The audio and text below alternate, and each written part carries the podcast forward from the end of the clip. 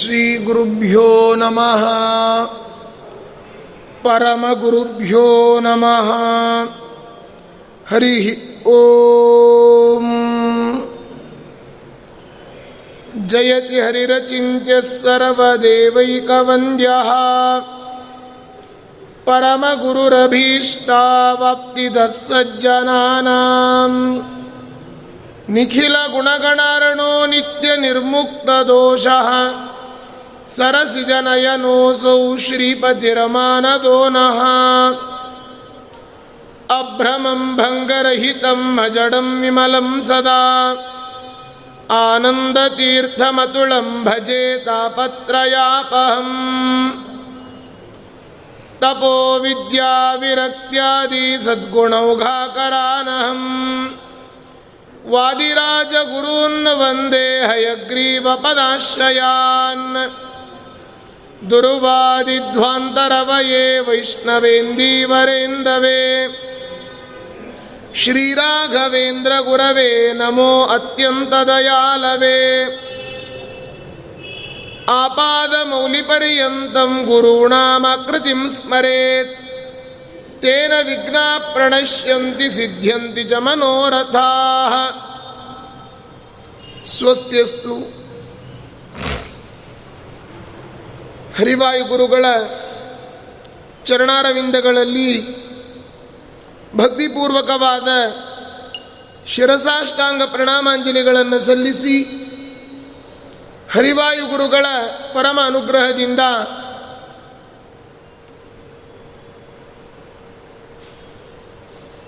ನಿನ್ನೆ ಅನೇಕ ಜನ ರಾಜರುಗಳ ಚರಿತ್ರೆಯನ್ನು ಚಿಂತನೆಯನ್ನು ಮಾಡಿದ್ದೇವೆ. ಮಾಂಧಾತ ನಹುಶೋಂಬರೀಶ ಸಗರೌ ರಾಜ ಪೃಥುರ್ಹೈಹಯ ಶ್ರೀಮಾನ್ ಧರ್ಮಸುತೋ ನಲೋ ದಶರಥೋ ಯಾತಿರ್ಯದುಹು ಯದು ಮಹಾರಾಜ, ಅವನು ಯಾದವ ಕುಲದಲ್ಲಿ ಯದು ಅವತಾರ ಮಾಡಿ ಅವನ ವಂಶದ ಮುಂದಿನ ಪೀಳಿಗೆಯನ್ನು ಯಾದವರು ಅಂತ ಹೇಳ್ತಾರೆ. ಆ ಯಾದವ ವಂಶದಲ್ಲಿ ಭಗವಂತ ಶ್ರೀಕೃಷ್ಣ ಪರಮಾತ್ಮ ಅವತಾರವನ್ನು ಮಾಡಿದ್ದಾನೆ.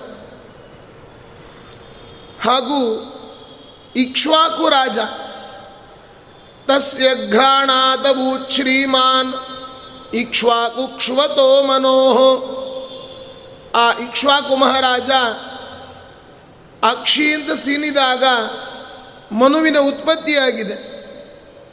ಅಂತಹ ಇಕ್ಷ್ವಾಕು ಮಹಾರಾಜ ಇಕ್ಷ್ವಾಕುಶ್ಚ, ವಿಭೀಷಣಶ್ಚ, ವಿಭೀಷಣ, ಭಗವಂತನ ಅಪಾರವಾದ ಭಕ್ತಿಯನ್ನು ಮಾಡಿದವ. ವಾಸ್ತವಿಕವಾಗಿ ಲೋಕದ ದೃಷ್ಟಿಯಲ್ಲಿ ರಾವಣನ ಸಹೋದರನಾಗಿದ್ದರೂ ಕೂಡ ಭಗವದ್ಭಕ್ತನಾಗಿದ್ದ ವಿಭೀಷಣ. ಅದಕ್ಕೆ ಏನು ಮಾಡಿದ? ಈ ದಾಸರ ಪದ್ಯದಲ್ಲಿ ಒಂದು ಮಾತಿದೆ. ಏನು? ಯಮನಲ್ಲೂ ಕಾಣನೆಂದು ಹೇಳಬೇಡ, ಯಮನೇ ರಾಮಚಂದ್ರ ಸಂದೇಹ ಬೇಡ ಅಂತಾರೆ. ಯಮ ಎಲ್ಲಿದ್ದಾನೆ ಅಂತ ನೀವು ಹುಡುಕಬೇಡಿ. ರಾಮಚಂದ್ರನೇ ಯಮನೂ ಆಗಿಬಿಡ್ತಾನೆ. ಭಕ್ತನಾದ ಪ್ರಹ್ಲಾದನಿಗೆ ರಾಮನಾದ ಶತ್ರುವಾದ ಅವನ ಪಿತಗೆ ಯಮನಾದ ಹಾಗೆ ಇಲ್ಲಿಯೂ ಕೂಡ ದುಷ್ಟನಾದ ರಾವಣನ ಸಂಹಾರವನ್ನು ಮಾಡಿದ್ದಾನೆ, ವಿಭೀಷಣನಿಗೆ ಪಟ್ಟವನ್ನು ಕಟ್ಟಿದ್ದಾನೆ. ಯಾರು? ಶ್ರೀರಾಮಚಂದ್ರ. ಅಲ್ಲಿ ಧಾರುಣಿ ಅಳೆದು ಮೂರಡಿಯ ಮಾಡಿದ ಅಂಬೇಕಾರ ಮಗನಾಗಿ ಎಂಥ ಕಾಡಿದ, ರಂಭೆಗಾಗಿ ರಾವಣಗೆ ಅಂಬು ಹುಡಿದ ನಂಬಿದ ವಿಭೀಷಣಗೆ ಬಟ್ಟಗಟ್ಟಿದ ಆ ದುಷ್ಟನಾದ ರಾವಣನನ್ನು ಸಂಹಾರ ಮಾಡಿದರೆ ಭಕ್ತನಾದ ವಿಭೀಷಣನಿಗೆ ಪಟ್ಟವದಲ್ಲಿ ಕೂಡಿಸಿ ಪಟ್ಟಾಭಿಷೇಕವನ್ನು ಮಾಡಿದ್ದಾನಂತೆ. ಅಂತಹ ಭಗವದ್ಭಕ್ತನಾದ ವಿಭೀಷಣ ಭರತ, ಭರತರು ಇಬ್ಬರಿದ್ದಾರೆ. ಒಬ್ಬ ಭರತ ಶ್ರೀಮದ್ ಭಾಗವತದಲ್ಲಿ ನಾವು ನೋಡುವ ಐದನೇ ಸ್ಕಂದದಲ್ಲಿ ಬರುವ ಜಡಭರತ ಎರಡನೇ ಅವತಾರ. ಈ ನಾಭಿರಾಜ ಅವರ ವಂಶದಲ್ಲಿ ಭಗವಂತನೇ ಅವತಾರವನ್ನು ಋಷಭನಾಮಕನಾಗಿ ಅವತಾರ ಮಾಡ್ತಾನೆ. ಋಷಭರೂಪಿಯಾದ ಪರಮಾತ್ಮನು ಅನೇಕ ಉಪದೇಶವನ್ನು ಮಾಡಿದ. ಏನಂತ? ಗುರುರ್ನ ಸಸ್ಯಾತ್ ಸ್ವಜನೋ ನ ಸಾಸ್ಯಾತ್ ಪಿತಾ ನ ಸಾಸ್ಯಾತ್ ಜನನೀ ನ ಸಾಸ್ಯಾತ್ ಯಾರೂ ಕೂಡ ನಮ್ಮನ್ನು ಮೃತ್ಯುವಿನ ದವಡೆಯಿಂದ ಪಾರು ಮಾಡಲಿಕ್ಕೆ ಆಗೋದಿಲ್ಲ ಅಂತ ಋಷಭರೂಪಿಯಾದ ಪರಮಾತ್ಮ ಉಪದೇಶ ಮಾಡ್ತಾನೆ. ಅವನ ಒಂದು ಕುಟುಂಬದಲ್ಲಿಯೇ ಬಂದಿರತಕ್ಕಂಥವನು ಭರತ.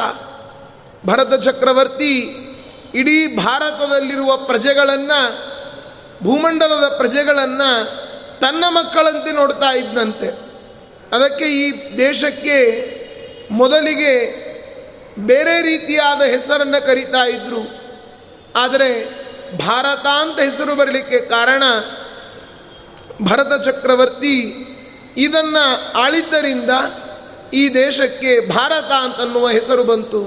ಅಂತಹ ಭರತ ಚಕ್ರವರ್ತಿ ಉತ್ತಾನಪಾದ ಧ್ರುವವು ಉತ್ತಾನಪಾದ ಪಾದರಾಜ ಶ್ರೀಮದ್ ಭಾಗವತದ ನಾಲ್ಕನೇ ಸ್ಕಂದದಲ್ಲಿ ನಾವು ನೋಡ್ತೇವೆ ಉತ್ತಾನಪಾದ ಪಾದರಾಜ ಇವನು ಇವನ ವಂಶದ ಪರಂಪರೆಯನ್ನು ಹೇಳ್ತಾ ಮೊದಲಿಗೆ ಮನುಷ್ಯರು ಸೃಷ್ಟಿಯಾಗಿದ್ದು ಇಬ್ಬರು ಯಾರು? ಸ್ವಯಂಭೂಮನು, ಶತರೂಪಾದೇವಿ. ಅವರಲ್ಲಿ ಹುಟ್ಟಿದವರ ಇಬ್ಬರು ಮಕ್ಕಳೇ ಪ್ರಿಯವ್ರತ ಉತ್ತಾನಪಾದ ಅಂತ. ಈ ಉತ್ತಾನಪಾದನಿಗೆ ಇಬ್ಬರು ಹೆಂಡಂದಿರು ಸುರುಚಿ, ಸುನೀತಿ ಅಂತ. ಸುರುಚಿಯಲ್ಲಿ ಉತ್ತಮ, ಸುನೀತಿಯಲ್ಲಿ ಹುಟ್ಟಿದವನೇ ಧ್ರುವರಾಜ. ಆದ್ದರಿಂದ ಆ ಧ್ರುವರಾಜರ ತಂದೆಯಾದ ಉತ್ತಾನಪಾದ ರಾಜ, ಅವನು ಕೂಡ ರಾಜ್ಯದ ಆಡಳಿತವನ್ನು ನಡೆಸಿದವನು, ಅವನ ಸ್ಮರಣೆಯನ್ನು ಮಾಡಬೇಕು. ಧ್ರುವವು ಧ್ರುವರಾಜರ ಚರಿತ್ರೆಯನ್ನು ಬೆಳಗ್ಗೆ ನಾವು ಚಿಂತನೆ ಮಾಡಬೇಕು. ಯಾಕೆ ಅಂತಂದರೆ, ಧ್ರುವ ಅಂತ ಹೇಳಿದರೆ ನಿಶ್ಚಯ ಅಂತ ಅರ್ಥ. ಆ ಧ್ರುವರಾಜರ ಚರಿತ್ರೆ ನಿಜವಾಗಿಯೂ ಕೂಡ ಮೈ ನವೇಳಿಸುವಂತಹ ಒಂದು ಚರಿತ್ರೆ ಬರೆದು, ಕೇವಲ ಆರು ವರ್ಷದ ಬಾಲಕ ಇವತ್ತಿನ ಮಕ್ಕಳನ್ನು ಶಾಲೆಗೆ ನಾವು ಕಳಿಸ್ತಾ ಇದ್ದರೆ ಆ ಮಕ್ಕಳು ಹೇಳ್ತಾರೆ, ನಾನು ಶಾಲೆಗೆ ಹೋಗಬೇಕು ಅಂದರೆ ಒಂದು ಡಿಮ್ಯಾಂಡ್ ಅಂತಾರೆ. ಏನು? ನಿನ್ನ ಮೊಬೈಲನ್ನು ಆಟ ಆಡ್ಲಿಕ್ಕೆ ಕೊಡು. ನಾನು ಶಾಲೆ ವ್ಯಾನು, ಆಟೋ ಬರೋ ತನಕನೂ ಆಡ್ತೇನೆ. ಆ ಅದನ್ನು ಕೊಟ್ಟರೆ ಮಾತ್ರ ಇವತ್ತು ಶಾಲೆಗೆ ಹೋಗ್ತೇನೆ, ಇಲ್ಲ ಅಂದರೆ ಇಲ್ಲ ಅಂತಾರೆ ಮಕ್ಕಳು.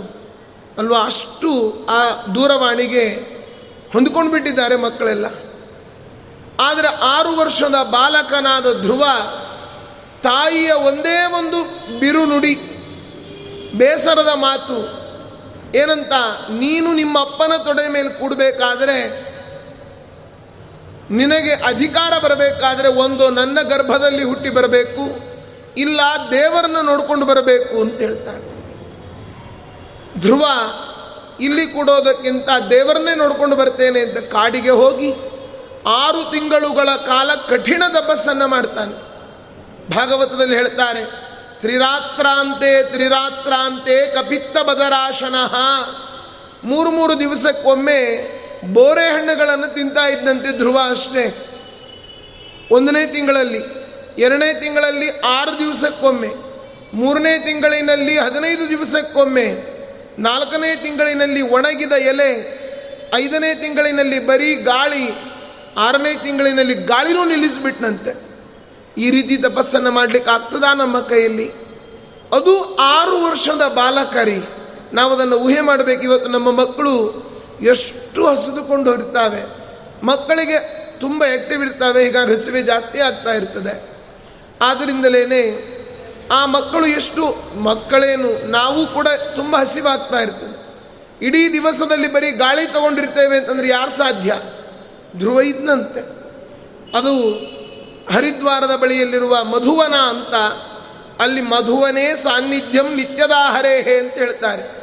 ಅಲ್ಲಿ ಒಂದೇ ಕಾಲಲ್ಲಿ ನಿಂತು ಮಧುವನದಲ್ಲಿ ತಪಸ್ಸನ್ನು ಮಾಡ್ತಾ ಇದ್ದಾರೆ ಧ್ರುವರಾಜರು. ಅವರಿಗೂ ಅನೇಕ ಪರೀಕ್ಷೆಗಳೆಲ್ಲ ನಡೀತು. ಆಮೇಲೆ ಭಗವಂತನೇ ಬಂದ, ಯಾರು ಬಂದರೂ ಕಣ್ಣು ಬಿಟ್ಟಿದ್ದಿಲ್ಲಂತೆ. ಅಷ್ಟೇ ಯಾಕೆ ಸಾಕ್ಷಾತ್ ಶ್ರೀಮನ್ನಾರಾಯಣನೇ ಬಂದ, ಆಗಲೂ ಕಣ್ಣು ಬಿಡಲಿಲ್ಲಂತೆ. ಆಗ ದೇವರೇನು ಮಾಡ್ತಾನೆ?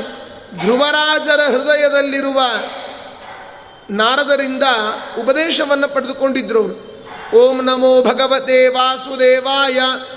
ಮಂತ್ರೇಣ ಅನೇನ. ಈ ಮಂತ್ರವನ್ನು ಜಪ ಮಾಡು ಅಂತ ಹೇಳಿದ್ರು ನಾರದರು. ಆ ಜಪವನ್ನು ವಾಸುದೇವ ರೂಪವನ್ನು ಚಿಂತನೆ ಮಾಡ್ತಾ ಇದ್ದಾರೆ. ಆ ಮಾಡುವಾಗ ಭಗವಂತನೇ ಅವನ ಹೃದಯದ ಒಳಗಿದ್ದ ರೂಪವನ್ನು ಮಾಯ ಮಾಡಿಬಿಟ್ನಂತೆ. ಅಯ್ಯೋ ನನ್ನ ರೂಪ ಹೋಯ್ತಲ್ಲ ಅಂತ ಧ್ರುವರಾಜರು ಕಣ್ಣು ಬಿಟ್ಟರೆ ಎದುರುಗಡೆ ಸಾಕ್ಷಾತ್ ಪರಮಾತ್ಮ. ಈ ಅವಕಾಶ ಎಷ್ಟು ಜನಕ್ಕೆ ಸಿಗ್ತದೆ ಹೇಳಿ. ದೇವರು ಎದುರುಗಡೆ ಬಂದಾಗ ಮಾತನಾಡಬೇಕು ಅಂತ ಹೋಗ್ತಾನೆ, ಮಾತಾಡಲಿಕ್ಕಾಗ್ತಾ ಇಲ್ಲ. ಅವನಿಗೆ ದುಃಖ ತುಂಬಿ ಬಂದಿದೆ. ನಮಗೆ ನಮಗೆ ತುಂಬ ಬೇಕಾದಂತಹ ವ್ಯಕ್ತಿಗಳು ತುಂಬ ವರ್ಷದ ನಂತರ ಸಿಕ್ಕರೆ, ಓಹ್, ಅಂತಾರಷ್ಟೇ. ಏನು ಮಾತು ಬರೋದಿಲ್ಲ. ಅಲ್ವಾ? ಹಾಗೆ ನಾವು ಮಾಮೂಲು ಜನರನ್ನೇ ನೋಡಿದರೆ ಈ ರೀತಿ ಇದ್ದಾಗ ಜಗದೊಡೆಯನಾದ ಪರಮಾತ್ಮ ಬಂದಾಗ ಏನು ಮಾತು ಬಂದಿತ್ತು ಭಗವಂತನಿಗೆ ಭಕ್ತರ ಮಾತು ಕೇಳಬೇಕು ಅಂತ ಆಸೆ. ಅದಕ್ಕೆ ಕಪೋಲಕ್ಕೆ ಶಂಖವನ್ನು ಮುಟ್ಟಿಸಿದಂತೆ ಆಗ ಅವರ ಬಾಯಿಂದ ಬಂದ ಮಾತೆ, ಯೋಂತ ಪ್ರವಿಶ್ಯ ಮಮ ವಾಚ ಮಿಮಾಂ ಪ್ರಸುಪ್ತಾಂ ಸಂಜೀವಯತ್ಯಖಿಲ ಶಕ್ತಿಧರ ಸ್ವಧಾಮ್ನ ಅನ್ಯಾಂಶ್ಚ ಹಸ್ತಚರಣಶ್ರವಣತ್ವಗಾದೀನ್ ಪ್ರಾಣಾನ್ನಮೋ ಭಗವತೆ ಪುರುಷಾಯ ತುಭ್ಯಂ. ಸ್ತೋತ್ರವನ್ನು ಮಾಡಿದ್ರಂತೆ. ಆ ಸ್ತೋತ್ರವನ್ನು ಮಾಡಿದಾಗ ಭಗವಂತನಿಗೆ ಭಾರಿ ಆನಂದ ಆಯಿತು. ಇವತ್ತಿಗೂ ಕೂಡ ಯಾರಿಗಾದರೂ ಮಕ್ಕಳಿಗೆ ಮಾತು ಸರಿಯಾಗಿ ಬರ್ತಾ ಇಲ್ಲ ಅಂದರೆ ಈ ಶ್ಲೋಕವನ್ನು ಹೇಳಿಸ್ಬೇಕು. ಯಹ ಅಂತಃಪ್ರವಿಶ್ಯ. ಮಮ ವಾಚ ಪ್ರಸುಪ್ತಾಂ ಇಮಾಂ ವಾಚಂ. ಸಂಜೀವಯತಿ. ಕೇವಲ ಅದನ್ನು ಮಾತ್ರ ಅಲ್ಲ ಅನ್ಯಾಂಶ ಹಸ್ತ ಚರಣ ಶ್ರವಣತ್ವಗಾದೀನ್. ಪ್ರಾಣಾನ್ ಎಲ್ಲವೂ ಕೂಡ ನಿಂದೇ ಸ್ವಾಮಿ. ನಮೋ ಭಗವತೆ ಪುರುಷಾಯ ತುಭ್ಯಂ. ಪುರುಷ ನೀನು ಅಂತ ಸ್ತೋತ್ರ ಮಾಡಿದ್ದಾರೆ ಅಂತಹ ಧ್ರುವರಾಜರಿಗೆ ಏನು ಬೇಕು ಅಂತ ಕೇಳಿದರೆ ಏನು ಬೇಡ ಅಂದರು. ನಕ್ಷತ್ರ ಮಂಡಲದ ಆಧಿಪತ್ಯವನ್ನು ಕೊಟ್ಟನಂತೆ ಪರಮಾತ್ಮ. ಇವತ್ತಿಗೂ ಕೂಡ ನಾವು ಧ್ರುವರಾಜರನ್ನು ಯಾಕೆ ಚಿಂತನೆ ಮಾಡಬೇಕು? ಬೆಳಗ್ಗೆ ಎದ್ದ ಕೂಡಲೇ ಧ್ರುವ ನಕ್ಷತ್ರವನ್ನು ನಾವು ನೋಡ್ತೇವೆ. ಎಲ್ಲಿದೆ ಅಂತ ಕೇಳಿ, ಪೂರ್ವ ದಿಕ್ಕಿನಲ್ಲಿ ಬೆಳಗ್ಗೆ ಐದು ಗಂಟೆಗೆದ್ದರೆ ಒಂದು ದೊಡ್ಡ ನಕ್ಷತ್ರ ಮಿಣುಗ್ತಾ ಇರ್ತದೆ, ಅದೇ ಧ್ರುವ ನಕ್ಷತ್ರ. ಎಲ್ಲಿದೆ ಧ್ರುವ ನಕ್ಷತ್ರ ಅಂದರೆ ಭಗವಂತನ ಶುಂಶುಮಾರ ಅಂತ ಚೇಳಿನ ಆಕಾರದ ಒಂದು ರೂಪ. ಆ ಚೇಳಿನ ಆಕಾರದ ಬಾಲದ ತುದಿಯಲ್ಲಿ ಇರೋದು ಧ್ರುವಮಂಡಲ ಪ್ರತಿಯೊಬ್ಬರು ಮೋಕ್ಷಕ್ಕೆ ಹೋಗಬೇಕಾದ್ರೆ ಧ್ರುವಮಂಡಲಕ್ಕೆ ಹೋಗಿಯೇ ಮೇಲೆ ಮೋಕ್ಷಕ್ಕೆ ಹೋಗಬೇಕು. ಆನ್ ದಿ ವೇ ಅದು. ನಾನು ಹಿಂದೆ ಹೇಳಿದ್ದೆ ಅಂತ ಕಾಣುತ್ತದೆ ನಾವು ಭೂವೈಕುಂಠ ಯಾವುದು ನಮಗೆಲ್ಲ? ತಿರುಮಲ ಕ್ಷೇತ್ರ. ಆ ತಿರುಪತಿ ಕ್ಷೇತ್ರಕ್ಕೆ, ತಿರುಮಲ ಕ್ಷೇತ್ರಕ್ಕೆ ನಾವು ಹೋಗಬೇಕಾದ್ರೆ ನಮಗೆ ಆನ್ ದಿ ವೇ ಬೆಂಗಳೂರಿನಿಂದ ಯಾವುದು? ಮುಳುಬಾಗ್ಲು. ಆ ಧ್ರುವರ, ಧ್ರುವಾಂಶ ಸಂಭೂತರು ಯಾರು? ಶ್ರೀಪಾದರಾಜರು. ಶ್ರೀಪಾದರಾಜರನ್ನು ನೋಡಿಕೊಂಡೇ ನಾವು ಹೇಗೆ ಹೋಗಬೇಕು? ಹಾಗೆ ಮೋಕ್ಷಕ್ಕೆ ಹೋಗಬೇಕಾದ್ರೆ ಆನ್ ದಿ ವೇ ಧ್ರುವ ಮಂಡಲ ಸಿಗ್ತದೆ. ಗರುಡ ಮಾರ್ಗ, ಶೇಷ ಮಾರ್ಗ ಅಂತೆಲ್ಲ ಇದೆ ಅಲ್ಲ. ಮೋಕ್ಷಕ್ಕೆ ಹೋಗಬೇಕಾದ್ರೆ ಧ್ರುವಮಂಡಲ ನಮಗೆ ಬೇಕು. ಆದ್ದರಿಂದ ನಿತ್ಯದಲ್ಲಿ ಆರು ವರ್ಷದ ಬಾಲಕ ಧ್ರುವ ಅವನನ್ನು ನೋಡಿ ನಾವು ಕಲಿಬೇಕು. ಚಿಕ್ಕ ಮಕ್ಕಳೇ ಈ ರೀತಿಯಾಗಿ ಭಕ್ತಿಯನ್ನು ಮಾಡಿದಾಗ ದೊಡ್ಡವರು ಯಾವ ರೀತಿ ಮಾಡಬೇಕು? ಅಲ್ವಾ? ಆದ್ದರಿಂದ ಆರು ವರ್ಷದ ಬಾಲಕ, ಕನಕದಾಸರು ಒಂದು ಕಡೆ ಹೇಳ್ತಾರೆ, ಒಂದು ಮುಂಡಿಗೆಯಲ್ಲಿ ಪುಟ್ಟದಾಸನು ನಾನಲ್ಲ, ದಿಟ್ಟದಾಸನು ನಾನಲ್ಲ, ಕೊಟ್ಟದಾಸನು ನಾನಲ್ಲ, ಸುಟ್ಟದಾಸನು ನಾನಲ್ಲ ಸುಡಗಾಡು ದಾಸನು ನಾನಲ್ಲ, ಹೊಟ್ಟೆದಾಸನು ನಾನಲ್ಲ, ಹುತ್ತದಾಸನು ನಾನಲ್ಲ ಅಂತ ಹದಿನಾರು ದಾಸರ ಹೆಸರು ಹೇಳ್ತಾರೆ. ಈ ಷೋಡಶ ದಾಸರ ದಾಸರುಗಳ ದಾಸರ ದಾಸರ ಮನೆಯ ದಾಸಾನುದಾಸ ಬಾಡದಾದಿಕೇಶವ ಅಂತಾರೆ. ಅಂದರೆ ಪುಟ್ಟ ದಾಸ ಅಂದರೆ ಆರು ವರ್ಷದ ಬಾಲಕ ಧ್ರುವ ದಿಟ್ಟ ದಾಸ ಅಂದರೆ ಪ್ರಹ್ಲಾದರಾಜರು ಕೊಟ್ಟ ದಾಸ ಅಂದರೆ ಪುಂಡಲೀಕ ಹುತ್ತ ದಾಸ ಅಂದರೆ ವಾಲ್ಮೀಕಿ, ಹೊಟ್ಟೆದಾಸ ಅಂತ ಹೇಳಿದರೆ ಭೀಮಸೇನ್ ದೇವರು ಸುಟ್ಟ ದಾಸ ಅಂತ ಹೇಳಿದರೆ ಲಂಕಾಪಟ್ಟಣವನ್ನು ಸುಟ್ಟ ಹನುಮಂತ, ಸುಡುಗಾಡು ದಾಸರು ಅಂತಂದರೆ ನಮ್ಮ ರುದ್ರದೇವರು, ಸ್ಮಶಾನವನ್ನು ಕಾಯೋದೇ ನನ್ನ ದೇವರ ಕೆಲಸ ಅಂತ ಮಾಡ್ತಾ ಇದ್ದಾರೆ. ಈ ಹದಿನಾರು ದಾಸರ ದಾಸರ ದಾಸರ ಮನೆಯ ದಾಸಾನುದಾಸ ಬಾಡದ ಆದಿಕೇಶವ ಅಂತಾರೆ. ಹಾಗೆ ಅಂತಹ ಧ್ರುವ ಇತ್ಯಾದ್ಯ ಭುವಿಭೂಭುಜಶ್ಚ ಸತತಂ. ಇವರೆಲ್ಲರೂ ಕೂಡ ಭೂಮಿಯಲ್ಲಿ ಪ್ರಸಿದ್ಧರಾದ ರಾಜರುಗಳು. ಇವರು ನಮಗೇನು ಮಾಡಬೇಕು? ಕುರುವಂತುನೋ ಮಂಗಲಂ. ನಮಗೆಲ್ಲರಿಗೂ ಕೂಡ ಮಂಗಲವನ್ನು ಉಂಟು ಮಾಡಲಿ ಅಂತಾರೆ. ಮುಂದಿನ ಶ್ಲೋಕ ಶ್ರೀಮೇರುರ್ಹಿಮವಂಶ್ಚ ಮಂದರಗಿರಿ ಕೈಲಾಸಶೈಲಸ್ತಥಾ ಮಾಹೇಂದ್ರೋ ಮಲಯಶ್ಚ ವಿಂಧ್ಯನಿಷಧೌ ಸಿಂಹಸ್ತಥಾ ರೈವತಃ ಸಹ್ಯಾದ್ರಿರ್ವರಗಂಧಮಾದನಗಿರಿ, ಮೈನಾಕಗೋಮಂತಕೌ ಇತ್ಯಾದ್ಯ ಭುವಿ ಭೂಧರಾಶ್ಚ ಸತತಂ. ಕುರುವಂತು ನೋರ್ಮಂಗಲಂ ನಾವು ಪರ್ವತಗಳನ್ನು ಚಿಂತನೆ ಮಾಡಬೇಕು. ಯಾವುದು? ಶ್ರೀಮೇರುರ್ಹಿಮವಂಶ್ಚ ಮಂದರಗಿರಿಹಿ. ಮೇರು ಪರ್ವತ ವಿಶೇಷವಾಗಿರತಕ್ಕಂತಹ ಬಂಗಾರದ ಬೆಟ್ಟ ಮೇರು ಪರ್ವತ. ಆ ಮೇರು ಪರ್ವತದ ಸುತ್ತಲೂ ಕೂಡ ಶ್ರೀಮದ್ ಭಾಗವತದ ಭೂಗೋಳ ವರ್ಣನೆಯಲ್ಲಿ ನಾವು ನೋಡ್ತೇವೆ. ನಾಲ್ಕು ಪರ್ವತಗಳಿದ್ದಾವೆ. ಮಂದರ, ಮೇರುಮಂದರ, ಸುಪಾರ್ಶ್ವದ ಅಂತ ಅನೇಕ ನಾಲ್ಕು ಪರ್ವತಗಳು. ನಾಲ್ಕು ದಿಕ್ಕಿನಲ್ಲಿ ಆಲದ ಮರ, ಮಾವಿನ ಮರ, ನೇರಳೆಯ ಮರ, ಆಲದ ಮರ ತಾಳೆ ಮರ ಅಂತ ನಾಲ್ಕು ಮರಗಳನ್ನು ಹೆಸರಿಸ್ತಾರೆ. ಹಾಗೆ ಮೇರು ಪರ್ವತ ಸುವರ್ಣಮಯವಾಗಿರ್ತಕ್ಕಂಥದ್ದು. ಹಿಂದಿನ ಕಾಲದಲ್ಲಿ ಎಲ್ಲ ಪರ್ವತಗಳಿಗೂ ಕೂಡ ರೆಕ್ಕೆಗಳಿತ್ತಂತೆ. ದೇವೇಂದ್ರ ತನ್ನ ವಜ್ರಾಯುಧವನ್ನು ಪ್ರಯೋಗ ಮಾಡಿ ಆ ರೆಕ್ಕೆಗಳನ್ನೆಲ್ಲ ಕತ್ತರಿಸಿದ್ದಾನೆ. ಯಾಕೆ ಅಂದರೆ ಪಕ್ಷಿಗಳೆಲ್ಲ ಯಾವ ರೀತಿ ಹಾರಾಡ್ಕೊಂಡು ಹೋಗ್ತಾವೋ ಪರ್ವತಗಳು ಕೂಡ ಅದೇ ರೀತಿ ಹಾರಾಡ್ಕೊಂಡು ಹೋಗ್ತಾ ಇದ್ವಂತೆ. ಅವುಗಳಿಗೆ ಯಾವ ಗ್ರಾಮದ ಮೇಲೆ ಇಷ್ಟ ಆಗ್ತದೋ ಆ ಗ್ರಾಮದ ಮೇಲೆ ಕೂತು ಬಿಡ್ತಾ ಇದ್ವಂತೆ. ಕೆಳಗಿದ್ದವ್ರ ಗತಿ ಏನು? ಅಲ್ವಾ? ಹಾಗೆ ಅಂತಹ ಆ ರೆಕ್ಕೆಗಳನ್ನೆಲ್ಲ ಕತ್ತರಿಸಿ ಅಲ್ಲಲ್ಲಿಯೇ ಕೂಡುವಂತೆ ಮಾಡಿದವ ದೇವೇಂದ್ರ. ಹೀಗಾಗಿ ಪರ್ವತಗಳು ನಮಗೆ ಬೇಕು. ಯಾಕೆ ಅಂತಂದರೆ ಎಲ್ಲಿ ಪರ್ವತಗಳಿರ್ತಾವೋ, ಗುಡ್ಡುಗಾಡು ಪ್ರದೇಶ ಇರ್ತದೋ, ಅದು ಹೋಗುವ ಮಳೆಗಳ ಮೋಡಗಳನ್ನು ಹಿಡಿದು ಎಳಿತಾವೆ. ಆಗ ಅಲ್ಲಿ ಮಳೆ ಆಗ್ತದೆ. ಬೆಟ್ಟದ ಮೇಲೆ ಮಳೆ ಆದರೆ ಅದು ಆ ನೀರು ಕೆಳಗಡೆ ಬರ್ತದೆ. ನದಿ ನದಗಳನ್ನು ಸೇರ್ತದೆ. ಆದ್ದರಿಂದ ಬೆಟ್ಟ ಗುಡ್ಡಗಳು ಬೇಕು. ಇವತ್ತೆಲ್ಲ ಮೈನಿಂಗ್ ಕಂಪನಿಗಳು ಬಂದು ಎಲ್ಲ ಬೆಟ್ಟ ಗುಡ್ಡಗಳನ್ನು ಕಡಿತಾ ಇದ್ದಾರೆ. ಮರ ಗಿಡಗಳನ್ನು, ಟ್ರಾಫಿಕ್ಕು, ರೋಡ್ ಅಗಲೀಕರಣ ಅಂತ ಮರಗಳನ್ನು ಕೆಡುತ್ತಾ ಇದ್ದಾರೆ.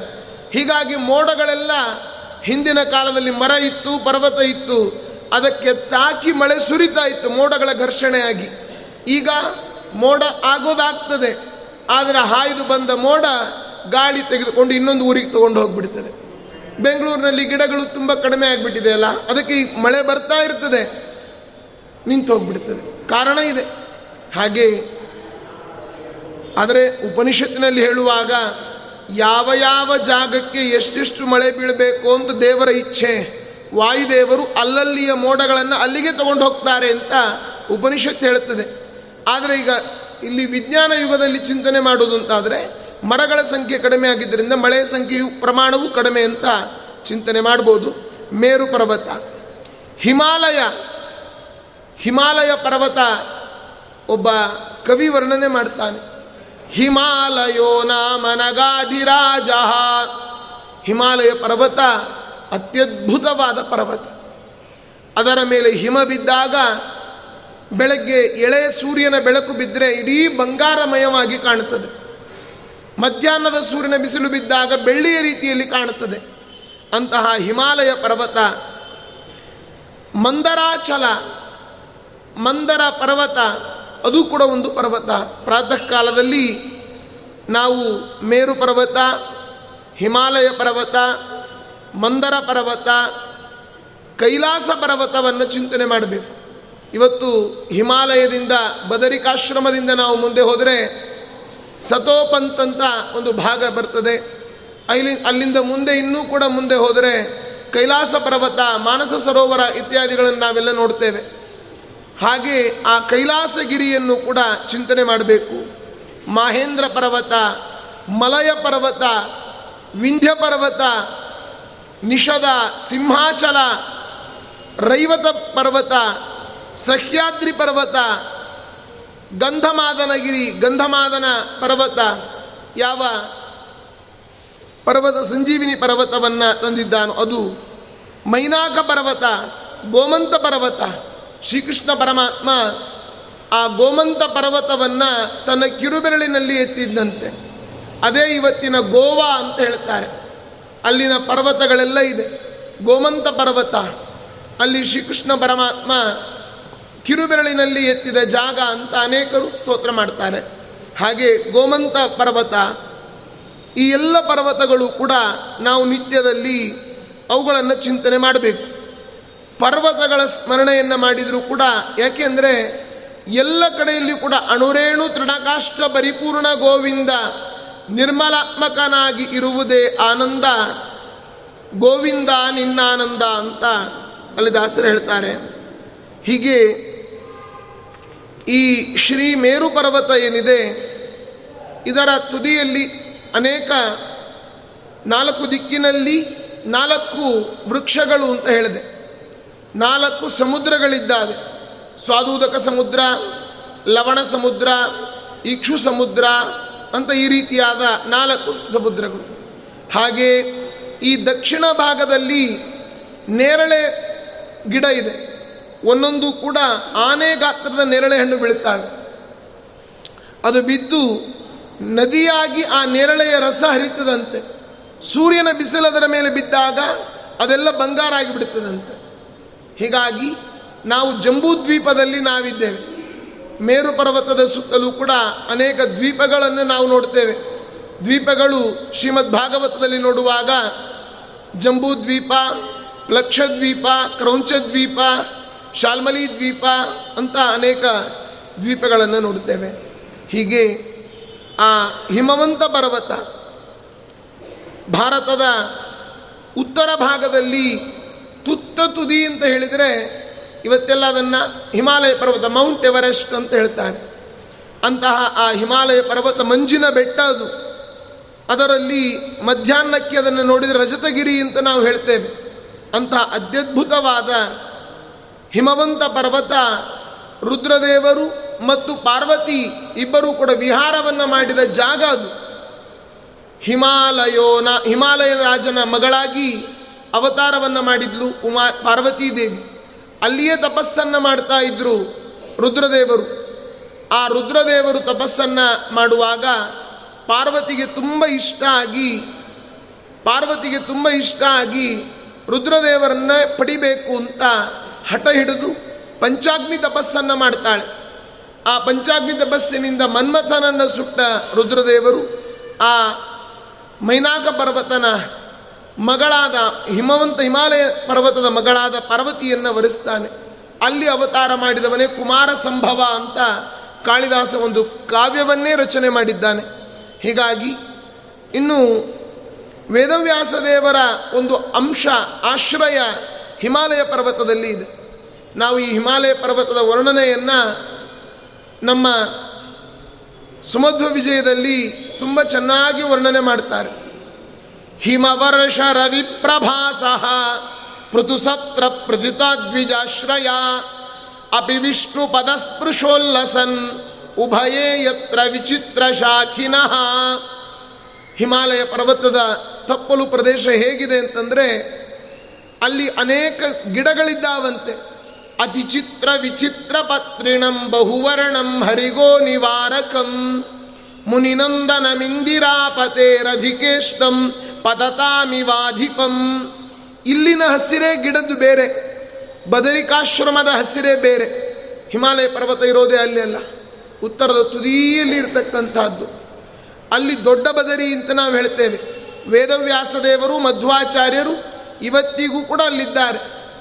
ಅಲ್ಲಿ ಅನೇಕ ಶಾಖೀಯ ಋಷಿಮುನಿಗಳಿದ್ದಾರೆ ಹಿಮಾಲಯ ಪರ್ವತದಲ್ಲಿ. ಹಾಗೆ ಮಂದರಗಿರಿ ಹಿಮಾಲಯದ ಇನ್ನೊಂದು ಭಾಗ, ಅದರ ಇನ್ನೊಂದು ಕೋಡು ಅಂತಲೇ ಹೇಳ್ಬೋದು. ಅಲ್ಲಿ ಅನೇಕ ಯಕ್ಷ ರಾಕ್ಷಸರ ಒಂದು ತಾಣ ಅದನ್ನು ತಿಳಿಸ್ತಾರೆ. ಹಾಗೆ ಕೈಲಾಸ ಪರ್ವತ ರುದ್ರದೇವರ ಒಂದು ಸ್ಥಾನ. ಅಲ್ಲಿ ಕೈಲಾಸ ಪರ್ವತದಲ್ಲಿ ರುದ್ರದೇವರ ತಲೆಯಲ್ಲಿ ಇದ್ದಂತಹ ಗಂಗೆಯನ್ನು ಭೂಲೋಕಕ್ಕೆ ತರಿಸಿರ್ತಕ್ಕಂಥದ್ದು. ಅದನ್ನು ಕೂಡ ನಾವು ನೋಡ್ತೇವೆ. ಹೀಗೆ ಮಹೇಂದ್ರಾಚಲ ಅಲ್ಲಿ ಮಹೇಂದ್ರಾಚಲ ಪರ್ವತದಲ್ಲಿ ಪರಶುರಾಮ ದೇವರು ಇವತ್ತಿಗೂ ಇದ್ದಾರೆ ಅಂತ ಪುರಾಣಗಳೆಲ್ಲ ನಮಗೆ ತಿಳಿಸಿಕೊಡ್ತಾ ಇದ್ದಾರೆ. ಮಹೇಂದ್ರ ಪರ್ವತ. ಅರ್ಜುನ ಪಾಶುಪತಾಸ್ತ್ರವನ್ನು ಪಡಿಬೇಕು ಅಂತ ಶ್ರೀಕೃಷ್ಣ ಪರಮಾತ್ಮ ರುದ್ರದೇವರ ಬಳಿಗೆ ಕಳಿಸ್ತಾನೆ. ಯಾರನ್ನ? ಅರ್ಜುನನನ್ನು. ತಾನೇ ಕೊಡ್ಬೋದಾಗಿತ್ತಲ್ಲ ಅಂದರೆ ಭಾಗವತದಲ್ಲಿ ಉತ್ತರ ಕೊಟ್ಟರು ಅಪಿ ಅಚ್ಯುತೋ ಗುರುದ್ವಾರ ನಹಿ ಪ್ರಸಾದ ಹಂಪಿತಿ ಅಂತ. ಪಾಶುಪದಾಸ್ತ್ರ ಮಂತ್ರದ ಉಪದೇಶವನ್ನು ಪಡಿಲಿಕ್ಕೆ ಕೈಲಾಸ ಪರ್ವತಕ್ಕೆ ರುದ್ರದೇವರು ರುದ್ರದೇವರ ಸ್ಥಳಕ್ಕೆ ಅರ್ಜುನ ಬಂದದ್ದು. ಅದು ಇಲ್ಲಿಯೇ ಅಂತ ಹೇಳ್ತಾರೆ. ಹಾಗೆ ಇನ್ನು ಕೈಲಾಸ ಪರ್ವತದಲ್ಲಿ ಭೀಮಸೇನ ದೇವರು ಸೌಗಂಧಿಕಾ ಪುಷ್ಪವನ್ನು ತರಲಿಕ್ಕೆ ಬಂದಿರತಕ್ಕಂತಹ ಜಾಗವೂ ಕೂಡ ಅಲ್ಲಿ ನಾವು ನೋಡ್ತೇವೆ. ಆ ಭೀಮಸೇನ ದೇವರು ಹೂಗಳನ್ನು ಗಿತ್ತಿ ದ್ರೌಪದಿಗೆ ತೆಗೆದುಕೊಂಡು ಹೋಗಲಿಕ್ಕೆ ಅದರ ಸಮೀಪದಲ್ಲಿಯೇ ಇರತಕ್ಕಂತಹ ಒಂದು ಪರ್ವತ, ಕೈಲಾಸ ಪರ್ವತ, ಮಹೇಂದ್ರಾಚಲ, ಮಲಯ ಪರ್ವತ. ಮಲಯ ಪರ್ವತ ಪಶ್ಚಿಮದ, ಪಶ್ಚಿಮ ಭಾಗದ ಒಂದು ಕೇರಳದ ಕಡೆ ಬರತಕ್ಕಂತಹ ಪರ್ವತ ಇದು. ಮಲಯ ಪರ್ವತ ಅಂತ. ಇದನ್ನು ಮಲಯಾಲಯ ಅಂತ ಹೇಳ್ತಾರೆ. ಇವತ್ತು ಅದನ್ನೇ ಮಲ್ಬಾರ್ ಗೋಲ್ಡ್ ಅಂತೆಲ್ಲ ಮಾಡಿದಾರಲ್ಲ, ಮಲಯ ಪರ್ವತ ಆ ಭಾಗದಲ್ಲಿರ್ತಕ್ಕಂಥ ಜನರವರೆಲ್ಲ, ಮಲಯ ಭಾಗ. ಅದನ್ನು ಅಲ್ಲಿ ವಿಶೇಷವಾಗಿ ಚಂದನ ಸಿಗುವಂತಹ ಜಾಗ. ಈ ಚಂದನ ಅಂತೇನು ಹೇಳ್ತಾರೆ, ಆ ಚಂದನದ ಬೊಂಬೆಗಳನ್ನೆಲ್ಲ ಮಾಡ್ತಾರಲ್ಲ, ಗಂಧದ ಮರವು ಕೂಡ ಮಲಯಜ ಪರ್ವತದಲ್ಲಿ ವಿಪುಲವಾಗಿದೆ ಅಂತ ಹೇಳ್ತಾರೆ. ಹೀಗೆ ವಿಂಧ್ಯ ಪರ್ವತ, ಭಾರತದ ದಕ್ಷಿಣ ಭಾಗದ ಉತ್ತರ ಭಾರತದಲ್ಲಿ ಇರತಕ್ಕಂತಹ ಪರ್ವತ. ಹೀಗೆ ಇದನ್ನು ವಿಂಧ್ಯ ಪರ್ವತವನ್ನು ರಾಮಾಯಣದಲ್ಲಿ ಅನೇಕ ಉಲ್ಲೇಖ ಮಾಡ್ತಾರೆ. ನಿಷಧಾಚಲ, ಸಿಂಹಾಚಲ, ರೈವತ ಪರ್ವತ, ಸಹ್ಯಾದ್ರಿ, ಗಂಧಮಾದನಗಿರಿ ಅಂತ ಹೀಗೆ ಅನೇಕ ಪರ್ವತಗಳಿದೆ. ಗಂಧಮಾದನದ ಪರ್ವತದ ಅಂದರೆ ಈ ನಾವು ಕಾಬೂಲ್ ನದಿ ಅಂತ ನಾವು ನೋಡ್ತೇವೆ. ಆ ಕಾಬೂಲ್ ನದಿಯ ಉತ್ತರ ಭಾಗದಲ್ಲಿ ಹಿಂದೂ ಕುಶ ಪರ್ವತ ಅಂತ ಇದೆ. ಆ ಪರ್ವತದ ಅದ, ಅದರ ತಪ್ಪಲು ಪ್ರದೇಶದಲ್ಲಿ ಬರೋದೇ ನಿಷಧಾಚಲ. ಆಂಧ್ರ ಪ್ರದೇಶದಲ್ಲಿ ನರಸಿಂಹದೇವರ ವಿಶೇಷವಾದ ಸ್ಥಾನ ಸಿಂಹಾಚಲ ಅಂತ ಹೇಳ್ತಾರೆ. ಆ ಸಿಂಹಾಚಲ ವಿಜಯವಾಡದ ವೈಜಾಗ್ ಹತ್ರ ಬರತಕ್ಕಂತಹದ್ದು. ಅಲ್ಲಿ ಆಶ್ಚರ್ಯ ನೋಡಿ, ನರಸಿಂಹದೇವರ ಬಾಯಿಯ ಒಳಗಡೆ ಪಾನಕವನ್ನು ಒಂದು ದೊಡ್ಡ ಪಾತ್ರೆ ತುಂಬ ಹಾಕಿ ಅರ್ಧ ಒಳಗಡೆ ಹೋಗ್ತದೆ, ಅರ್ಧ ಪ್ರಸಾದ ಮಾತ್ರ ಹೊರಗಡೆ ಬರ್ತದೆ. ಇದೊಂದು ದೊಡ್ಡ ಅದ್ಭುತವಾದ ಒಂದು ದೃಶ್ಯ. ಇದನ್ನು ಹೇಳಿದರೆ ಸುಳ್ಳು ಅಂತ ಅನಿಸ್ಬೋದು. ಹೋಗಿ ನೋಡಿದಾಗಲೇ ಅನುಭವಕ್ಕೆ ಬರತಕ್ಕಂಥ. ಹಾಗೆ ಅಂತಹ ಸಿಂಹಾಚಲ, ನರಸಿಂಹದೇವರ ವಿಶೇಷವಾಗಿರ್ತಕ್ಕಂಥ ಸನ್ನಿಧಾನ. ಇದನ್ನು ಸಿಂಹಪುರ ಅಂತಲೂ ಕೂಡ ಕರೀತಾರೆ ಪುರಾಣಗಳಲ್ಲಿ. ಹಾಗೂ ರೈವತ ಪರ್ವತ ಗುಜರಾತ್ನಲ್ಲಿ ಇರತಕ್ಕಂಥದ್ದು. ಅದನ್ನು ಇವತ್ತು ಗಿರಿನಾರ್ ಅಂತ ಕರೀತಾ ಇದ್ದಾರೆ. ಕೃಷ್ಣ ರೈವತ ಪರ್ವತದಲ್ಲಿ ಅನೇಕ ಸಂಚಾರವನ್ನು ಮಾಡಿದ್ದಾನೆ. ಅರ್ಜುನ ಸುಭದ್ರೆಯನ್ನು ಅಪಹಾರ ಮಾಡಿದಾಗ ಬಲರಾಮ ಎಲ್ಲಿದ್ದ ರೈವತ ಪರ್ವತದಲ್ಲಿ ಇದ್ದ ಅಂತ ಉಲ್ಲೇಖಗಳನ್ನು ನಾವು ನೋಡ್ತೇವೆ. ಹೀಗಾಗಿ ರೈವತ ಪರ್ವತ. ಸಹ್ಯಾದ್ರಿ ಭಾರತದ ಏಳು ಪರ್ವತಗಳಲ್ಲಿ ಇದು ಕೂಡ ಒಂದು. ಕೇರಳ ಭಾಗದ ಪಶ್ಚಿಮದಲ್ಲಿ ಬರ್ತಕ್ಕಂಥ ಮಲಯಾದ್ರಿ ಇತ್ಯಾದಿ. ಅಲ್ಲಿ ಬರುವಂತಹ ಕರ್ನಾಟಕದ ಪ್ರಾಂತದಲ್ಲಿಯೂ ಕೂಡ ಈ ಕೆಲವು ಕಡೆಯಲ್ಲಿ ಸಹ್ಯಾದ್ರಿ ಪರ್ವತ ನಾವು ಅದನ್ನೆಲ್ಲ ನೋಡ್ತೇವೆ. ಈಗ ನಾವು ದಕ್ಷಿಣ ಕನ್ನಡಕ್ಕೆ ಹೋಗಬೇಕಾದರೆ ಆಗುಂಬೆ ಘಾಟು, ಚಾರ್ಮಾಡಿ ಘಾಟು ಅಂತೆಲ್ಲ ನಾವು ಘಾಟ್ಗಳನ್ನು ನೋಡ್ತೇವಲ್ಲ. ಅಲ್ಲಿರ್ತಕ್ಕಂಥ ಆ ಪರ್ವತವನ್ನು ಕುಮಾರಾದ್ರಿ, ಕುದುಮರೇಖಾ ಇದೆಲ್ಲವೂ ಕೂಡ ಸಹ್ಯಾದ್ರಿ ಪರ್ವತದ ಒಂದೊಂದು ತುಣುಕುಗಳು, ಭಾಗಗಳಿದೆಲ್ಲವೂ ಕೂಡ. ಅಂತಹ ಸಹ್ಯಾದ್ರಿ ಪರ್ವತ. ಗಂಧಮಾದನಗಿರಿ ಹಿಮಾಲಯದ ಒಂದು ಭಾಗದಲ್ಲಿ ಬರತಕ್ಕಂತಹದ್ದು, ಬದರಿಕಾಶ್ರಮದ ಹತ್ತಿರದ ಒಂದು ಪರ್ವತ, ಗಂಧಮಾದನ ಪರ್ವತ. ಇದನ್ನು ಭೀಮಸೇನ ದೇವರು ಚಿಕ್ಕವರಾಗಿದ್ದಾಗ ನಾವು ನೋಡ್ತೇವೆ. ಅವರನ್ನು ಅವರ ತಾಯಿ ಕೈ ಜಾರಿ ಮಗು ಬಿದ್ದು ಬಿಡುತ್ತದೆ ಆಗ ಈ ಪರ್ವತದ ಮೇಲೆ, ಗಂಧಮಾದನಗಿರಿ ಪರ್ವತದ ಮೇಲೆ ಬಿದ್ದಾಗ ಆ ಬಂಡೆಯೇ ಚೂರ್ಚೂರಾಯಿತು ಅಂತ ನಾವು ನೋಡ್ತೀವಲ್ಲ. ಇದೇ ಪರ್ವತದ ಮೇಲೆ ಭೀಮಸೇನ ದೇವರು ಬಿದ್ದಿರತಕ್ಕಂಥದ್ದು ಹೀಗೆ ಆ ಪರ್ವತದ ವರ್ಣನೆಯನ್ನು ಮಾಡ್ತಾರೆ. ಮೈನಾಕ ಪರ್ವತ, ಕೈಲಾಸದ ಪರ್ವತಕ್ಕಿಂತ, ಕೈಲಾಸ ಪರ್ವತಕ್ಕಿಂತ ಉತ್ತರದ ಭಾಗದಲ್ಲಿರ್ತಕ್ಕಂತಹ ಮೈನಾಕ ಪರ್ವತ. ಆ ಮೈನಾಕ ಪರ್ವತ ಸಮುದ್ರದ ಒಳಗಡೆ ಇತ್ತು. ಅಲ್ಲಿ ಹನುಮಂತ ಸಮುದ್ರದ ಉಲ್ಲಂಘನೆಯನ್ನು ಮಾಡಬೇಕಾದರೆ ಅದು ವಿಶ್ರಾಂತಿಯನ್ನು ಪಡಿಬೇಕು ಅಂತ ಬಂದಾಗ ನೈವಾಶ್ರಮಣ ಮೈಚ್ಛತ ವಿಶ್ರಮವನ್, ವಿಶ್ರಾಂತಿಯನ್ನು ಪಡೀಲಿಲ್ಲ. ಹಾಗೆ ಆಲಿಂಗನ ಮಾಡಿಕೊಂಡು ಮುಂದೋದ ಅಂತ ನಾವು ನೋಡ್ತೇವೆ. ಆ ಮೈನಾಕ ಪರ್ವತ, ಗೋಮಂತ ಪರ್ವತ ಪಶ್ಚಿಮದ ಭಾಗದಲ್ಲಿ ಬರುವಂತಹದ್ದು.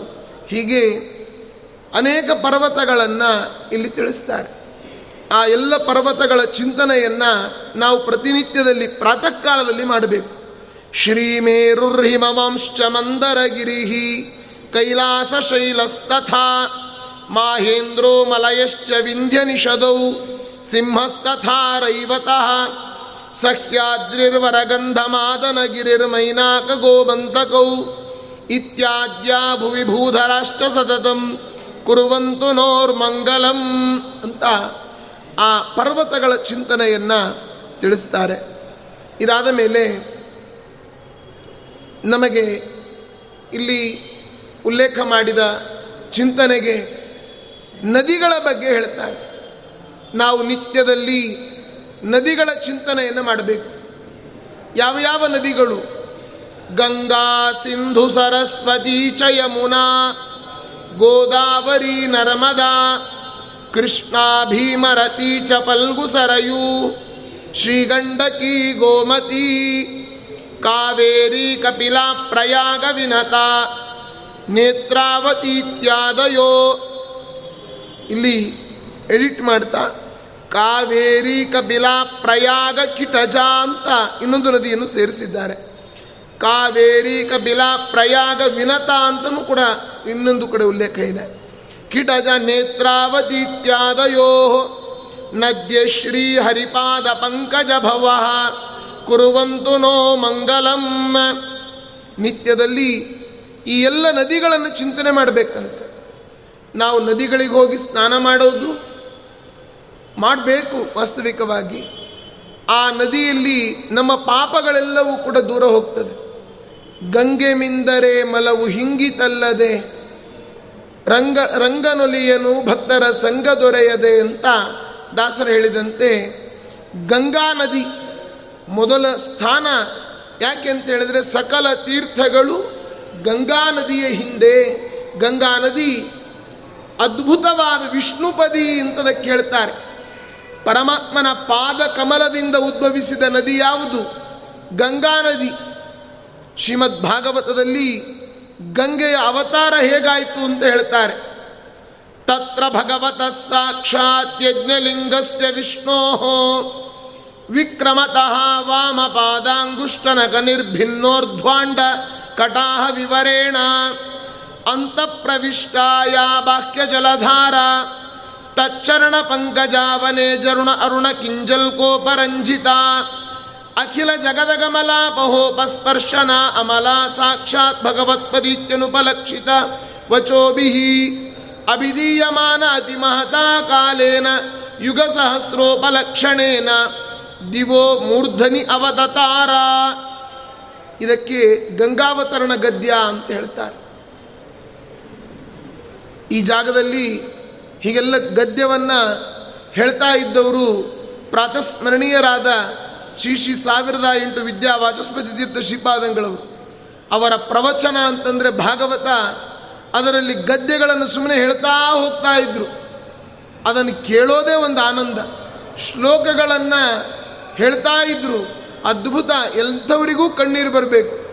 ಅವರ ಪೂರ್ವಾಶ್ರಮದಲ್ಲಿ ಭಾಗವತಾಚಾರ ಅಂತಲೇ ಅವರನ್ನು ಕರೀತಾ ಇದ್ದರು ಎಂಥ ಅಂತ ಭಾಗವತೋತ್ತಮರು. ಅಂಥ ಸನ್ನಿಧಾನದಲ್ಲಿ ನಾವು ಗಂಗಾವತರಣ ಗದ್ಯದ ಒಂದೇ ಪುಟ್ಟ ಗದ್ಯವನ್ನು ಹೇಳೋ ಪ್ರಯತ್ನ ಅಷ್ಟೆ. ಅಂತ ಗಂಗೆ ಅಂತಂದರೆ ಪ್ರತಿನಿತ್ಯದಲ್ಲಿ ನಾವು ಗಂಗಾ ಅಂತಂದರೆ ಸಾಕು. ಆ ಗಂಗೆಯ ಸನ್ನಿಧಾನ ಎಲ್ಲಿದ್ರೂ ಅಲ್ಲಿಂದ ಬರ್ತಾ ಇದೆ. ಗಂಗಾ ಗಂಗೇತಿಯೋ ಬ್ರೂಯಾತ್ ಯೋಜನಾನಾಂ ಶತೈರಪಿ ಮುಚ್ಚದೆ ಸರ್ವ ಪಾಪೇಭ್ಯೋ ವಿಷ್ಣು ಲೋಕಂ ಸ ಗಚ್ಚತಿ. ಪರಮಾತ್ಮನ ತತ್ರ ಭಗವತಃ ಸಾಕ್ಷಾತ್ ಯಜ್ಞಲಿಂಗಸ್ಯ ವಿಷ್ಣೋ ವಿಕ್ರಮತಃ ವಾಮಪಾದಾಂಗುಷ್ಠ. ಅಲ್ಲಿ ಬಲಿಚಕ್ರವರ್ತಿಯ ದಾನವನ್ನು ಪಡೆದ ವಾಮನ ತ್ರಿವಿಕ್ರಮನಾಗಿ ಬೆಳೆದಿದ್ದಾನೆ. ಆಗ ಎಡಗಾಲನ್ನು ಮೇಲಕ್ಕೆ ಎತ್ತಿದ ಒಂದು ಪಾದದಿಂದ ಭೂಮಿಯನ್ನು ಅಳೆದ ಇನ್ನೊಂದು ಪಾದದಿಂದ ಬ್ರಹ್ಮಾಂಡವನ್ನು ಅಳಿತಾನೆ. ಬ್ರಹ್ಮಾಂಡವನ್ನು ಅಳಿಬೇಕಾದರೆ ಅವನ ಉಗುರಿನ ತುದಿ ಬ್ರಹ್ಮಾಂಡದ ಕರ್ಪರಕ್ಕೆ ತಾಕ್ತು. ಆಗ ಹೊರಗಡೆ ಇದ್ದ ಗಂಗೆ ಒಳಗಡೆ ಬಂದ್ಲು. ಅಂದರೆ ನಮ್ಮ ಈ ಇಡೀ ಭೂಮಂಡಲ ಹೇಗಿದೆ ಅಂದರೆ ಒಂದು ಲಕ್ಷ ಯೋಜನ ಭೂಮಿ, ಆ ನಂತರದಲ್ಲಿ ನೀರು, ಆಮೆ ಒಂದು ಸಮುದ್ರ, ಮತ್ತೆ ಒಂದು ಲಕ್ಷ ಯೋಜನ, ಎರಡು ಲಕ್ಷ ಯೋಜನ ಭೂಮಿ, ಆಮೇಲೆ ಮತ್ತೆ ಸಮುದ್ರಗಳು.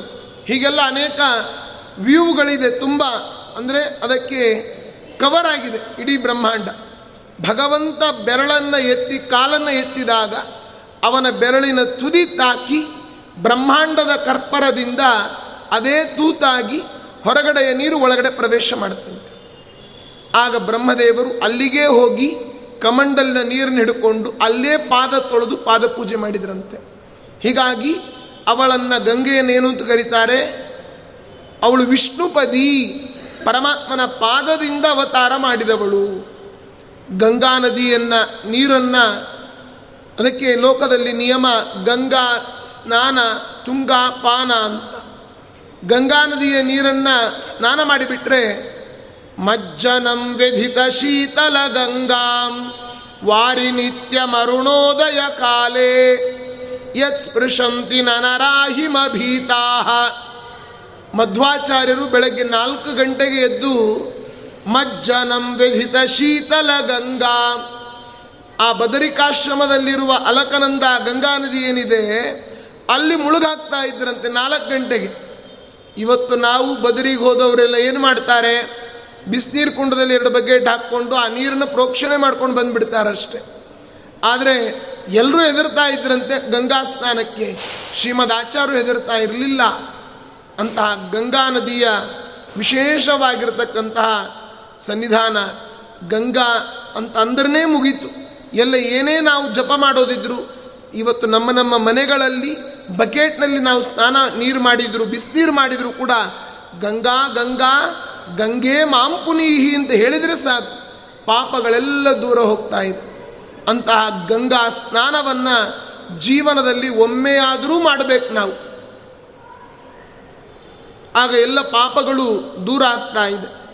ಅಂತಹ ಗಂಗಾ ಸಿಂಧೂ ನದಿ, ಗಂಗಾ ನದಿಯನ್ನು ಹೇಳ್ತಾ ಇದ್ದಾರೆ. ಇಡೀ ನಮ್ಮ ಭಾರತೀಯ ಪರಂಪರೆಯಲ್ಲಿ ಗಂಗಾ ನದಿಗೆ ಇದ್ದಷ್ಟು ಪ್ರಾಧಾನ್ಯತೆ ಎಲ್ಲ ನದಿಗೂ ಕೂಡ ಕೊಡಬೇಕು. ಆದರೆ ಗಂಗೆ ಅಂತಂದುಬಿಟ್ರೆ ಮುಗಿದು ಹೋಯಿತು. ಅದೇ ಗಂಗೆಯನ್ನು ತುಂಬ ಕೊಳಕು ಮಾಡಿ ಹಾಕಿದ್ದಾರೆ ಈಗ. ಹರಿದ್ವಾರದಲ್ಲಿ ಗಂಗೆ ಓಕೆ, ಚೆನ್ನಾಗಿ ಸ್ನಾನ ಮಾಡ್ಬೋದು ಬದರಿಕಾಶ್ರಮದಲ್ಲಿ ಅಲ್ಲಿಂದ ಮೇರು ಪರ್ವತದಿಂದಲೇ ಹಿಮಾಲಯದಿಂದಲೇ ಬರ್ತಕ್ಕಂಥ ನೀರು ಅಲ್ಲಿ ಮಾಡ್ಬೋದು ಆದರೆ ನಾವು ಬೇರೆ ಕಡೆ ನೋಡಿದಾಗ ಕಾಶಿಯಲ್ಲಿ ನಾವು ಮುಳುಗಿ ಮೇಲಕ್ಕೆದ್ರೆ ನಮ್ಮ ತಲೆ ಮೇಲೆ ಎರಡು ಶವಗಳು ಹಾಯ್ದು ಹೋಗ್ತಾ ಇರ್ತದೆ. ಅಂದರೆ ಗಂಗೆಯಲ್ಲಿ ಶವವನ್ನು ಹಾಕಬೇಕು, ಗಂಗಾ ತೀರೆ ಮೃತಂ ಎಸ್ತು ಗಂಗಾ ನದಿ ತೀರದಲ್ಲಿ ಯಾರು ತೀರ್ಕೊಂಡ್ರೆ ಗಂಗಾಯಾಮೇವ ಪಾತ ಅಂತ ಗರುಡ ಪುರಾಣದಲ್ಲೆಲ್ಲ ಹೇಳಿದ್ದಾರೆ. ಆದರೆ ಅದನ್ನು ಹಾಕುವುದಕ್ಕೂ ಒಂದು ಮಿತಿ ಇರಬೇಕು, ಅದನ್ನೇ ಒಂದು ಬೇರೆ ಜಾಗ ಮಾಡಿಕೊಳ್ಬೇಕು, ಏನಾದರೂ ಮಾಡಬೇಕು. ಸ್ನಾನ ಮಾಡೋರಿಗೆಲ್ಲ ತುಂಬ ಅಸಹ್ಯ ಬರುವಂತೆ ಇದೆ. ಆ ನೀರನ್ನು ಕುಡಿಲಿಕ್ಕೆ ಸಾಧ್ಯ ಇಲ್ಲ.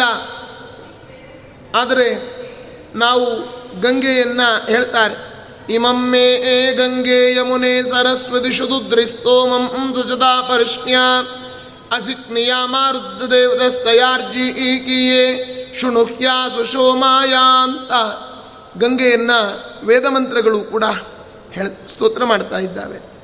ಅಂತಹ ಗಂಗೆ ಚ ಯಮುನೆ ಕೃಷ್ಣೆ ಗೋದಾವರಿ ಸರಸ್ವತಿ ನರ್ಮದೆ ಸಿಂಧು ಕಾವೇರಿ ಜಲೇಸ್ಮಿನ್ ಸನ್ನಿಧಿಂ ಕುರು ಅಂತ ನಮ್ಮ ಈ ಗಂಗಾ ನದಿ ನೀರು ಗಂಗಾ ನದಿಯಲ್ಲಿ ಅಸ್ಥಿಗಳನ್ನು ವಿಸರ್ಜನೆ ಮಾಡಬೇಕು ಅಂತ ಇದೆ. ಎಷ್ಟು ಅಸ್ಥಿಯನ್ನು ವಿಸರ್ಜನೆ ಮಾಡಿದರೆ ಎಷ್ಟು ವರ್ಷಗಳ ಕಾಲ ಗಂಗಾ ನದಿಯಲ್ಲಿ ಅಸ್ಥಿಗಳಿರ್ತಾವೋ ಅಷ್ಟು ಸಾವಿರ ವರ್ಷ ಒಳ್ಳೆಯ ಲೋಕದಲ್ಲಿ ಮರಣ ಹೊಂದಿದ ವ್ಯಕ್ತಿಗೆ ಸುಖ ಇದೆ ಅಂತ ಇದೆ. ನಾವು ಭಾಗವತದಲ್ಲಿ ನೋಡ್ತೇವೆ, ಸಗರ ರಾಜನ ಅರವತ್ತು ಸಾವಿರ ಜನ ಮಕ್ಕಳು ಮರಣ ಹೊಂದಿರ್ತಾರೆ. ಗಂಗಾದೇವಿ ರುದ್ರದೇವರ ತಲೆಯ ಮೇಲೆ ರುದ್ರದೇವರಿಗೆ ಉಷ್ಣವಾದಾಗ ಅವರ ತಲೆಯಲ್ಲಿ ವಿಷವನ್ನು ಕುಡಿದು ಬಾಧೆ ಆದಾಗ ಅವರ ತಲೆಯನ್ನೇ ಆಶ್ರಯಿಸಿಕೊಂಡು ಅಲ್ಲೇ ಇದ್ದಾನೆ. ಅಲ್ಲೇ ಇದ್ದಾಳೆ. ಗಂಗಾಧರನಾಗಿ ರುದ್ರದೇವರಿದ್ದಾರೆ.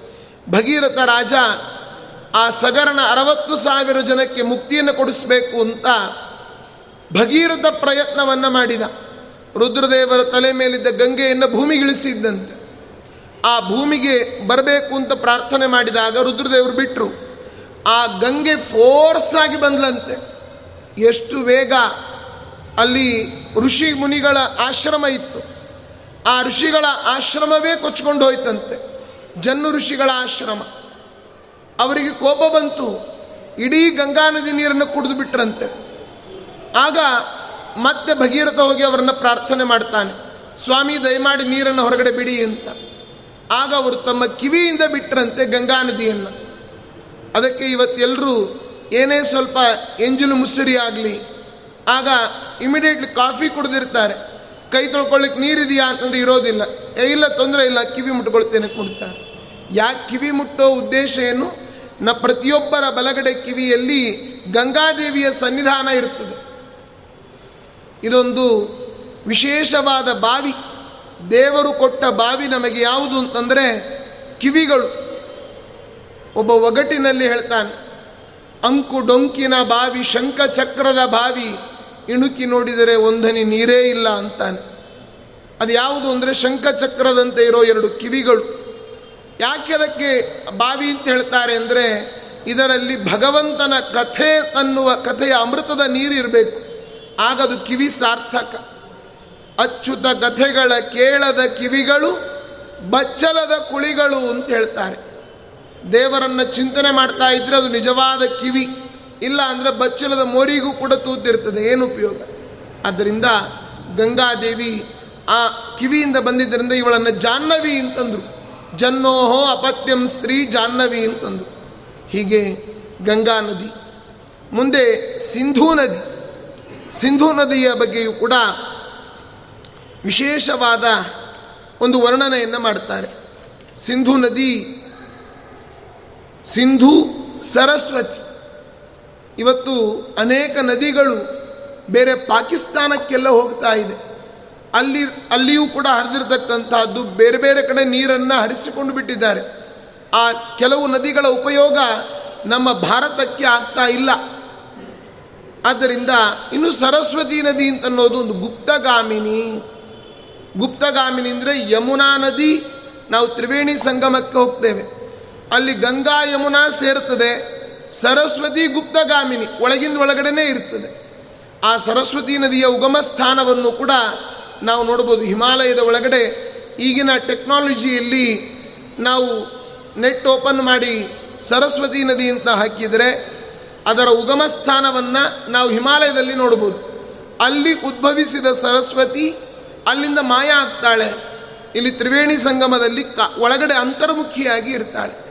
ಹೀಗಾಗಿ ಅಂತ ಸರಸ್ವತಿ ನದಿ, ಯಮುನಾ ನದಿ, ಯಮುನಾ ನದಿಯ ಇತಿಹಾಸವನ್ನು ಹರಿವಂಶದಲ್ಲಿ ನಾವು ನೋಡ್ತೇವೆ.